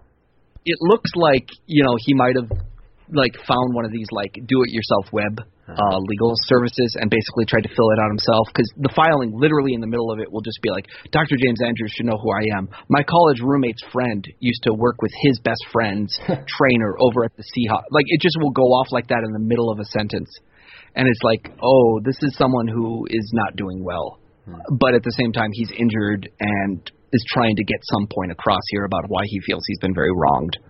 And so there's I have suits like that that are out there on this drive that I think some people may never have seen and, and might find really interesting. So again, if you're interested, contact me on Twitter at mookieghana or email me at or not at, but Chris matt.harrington at gmail.com. I'll get back to you, and um, I, I hope you'll support the project. You know, we've had a few people already sign up to do it, and uh, uh, if if five dollars a month works better for you, we can bill you five dollars a month. It's really more about let's get some cash out there so that we can just get moving on all these uh, lawsuits because you never know how long it's going to take for the wheels of justice to go, uh, especially when it comes to like freedom of information requests or court copying. Sometimes it's a day. The New York one I did went on for almost a year and before I got results. And since then, I've filed like two more, and I've never heard back from them. So, so, how, how, you, how can people actually contribute? Is there a, a PayPal account or a Patreon? Yeah, when once they contact me, I'll give them the information that basically is going to be. I'll send you a PayPal invoice. When you pay your invoice, I give you access to the drive. And the idea is for six months you have access to the drive, and then in six months from now, let's see where we are with all this project and you know try to make this keep going forward. I would love, you know, what I'm really asking for people is let's let's put let's pool our money so that we have a bunch of money we can spend to like get all these court cases. And in exchange, here's something I'm trying to give you that I hope you'll find of value. So I'm putting up things up there like my old WrestleNomics files where I had results from like 32 feds. I'm putting up all the wrestler contracts I found, all the pro wrestling lawsuits I found, and some of the stuff is out on the web for free, and some of the stuff has never been seen before. So it's it's a combination. You've got trending schedules in there too, just like this is W corporate stuff. I did put a couple of the training schedules in Yeah. there. Yeah. I mean, and that, that stuff we could put in too, because like once once a training schedule, once a version of it or a version of the KPIs goes away from the the corporate website, there's um, besides like going through Web Archive, which is where I've gotten a lot of them, like they're not on the on the corporate website natively anymore. So like we, I have a lot of that stuff, and I think you do too. But if you don't, I can I can give that stuff to you as well. Exactly. That's the key. Is it's like y- it, a lot of this stuff is out there, but I'll tell you, it's going to take you a long time to find it because it took me a long time to find it. And so I'm offering a big archive for people that enjoy reading this kind of stuff, an opportunity to read it. Uh, but I'm I'm not trying to say that I'm selling you this. I, I'm really just selling you access because it's meant to go towards a larger goal for us. So I hope it works out great, and I hope a lot of people have fun with it. Yeah, and, and I think like this is where really good work is done in, in wrestling media. I know a lot of wrestling media is just you know sort of so and so skimming from so and so, and and a lot of this is historians' work as well, not so much news reporting. But you know, I think this is where you know wrestling media can really do a better job in in, in looking at real files and real documents. Absolutely, and just you know holding people accountable to say, okay, well, there's a filing as of 1987 that said they made this much in Tulsa, and this is how they broke that out in terms of the costs and the pays and whatnot. And so it can also help us a lot when we're trying to um, estimate financials for the history. So if someone says, "How valuable was Mid South?" You know, I can do some calculations to say, "Well, this is how much I know they made. This is how much they paid. This is how much they did this and that." And uh, it also helps us triangulate something. Like when I get a WWF number from 1987, how can I see if that's right or wrong? You know, well, one way is if I can compare it to something else at the time.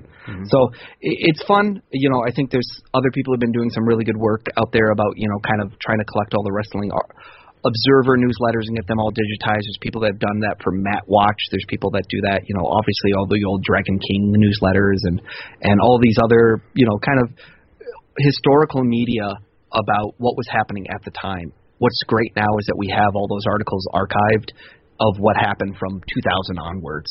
But from 1980 through 1999, it's really spotty, and there's some fascinating stuff in there. And the closer you get to a legal document, that's what we call a primary source, you know, because that's something where someone was trying to testify to it in court. Mm-hmm. And, and time is of the essence here too, right? Because as time goes on, more and more of this stuff is going to be discarded or whatever without being, you know, recovered by a wrestling historian. I, th- I think our- I think I think there's fear. a there's a is there a Nick Gulas lawsuit? Say goodbye to your credit card rewards. Greedy corporate mega stores, led by Walmart and Target, are pushing for a law in Congress to take away your hard earned cash back and travel points to line their pockets. The Durbin Marshall credit card bill would enact harmful credit card routing mandates that would end credit card rewards as we know it. If you love your credit card rewards, tell your lawmakers hands off my rewards. Tell them to oppose the Durbin Marshall credit card bill. At Highland, we're all about celebrating little wins and little ways to innovate digital processes.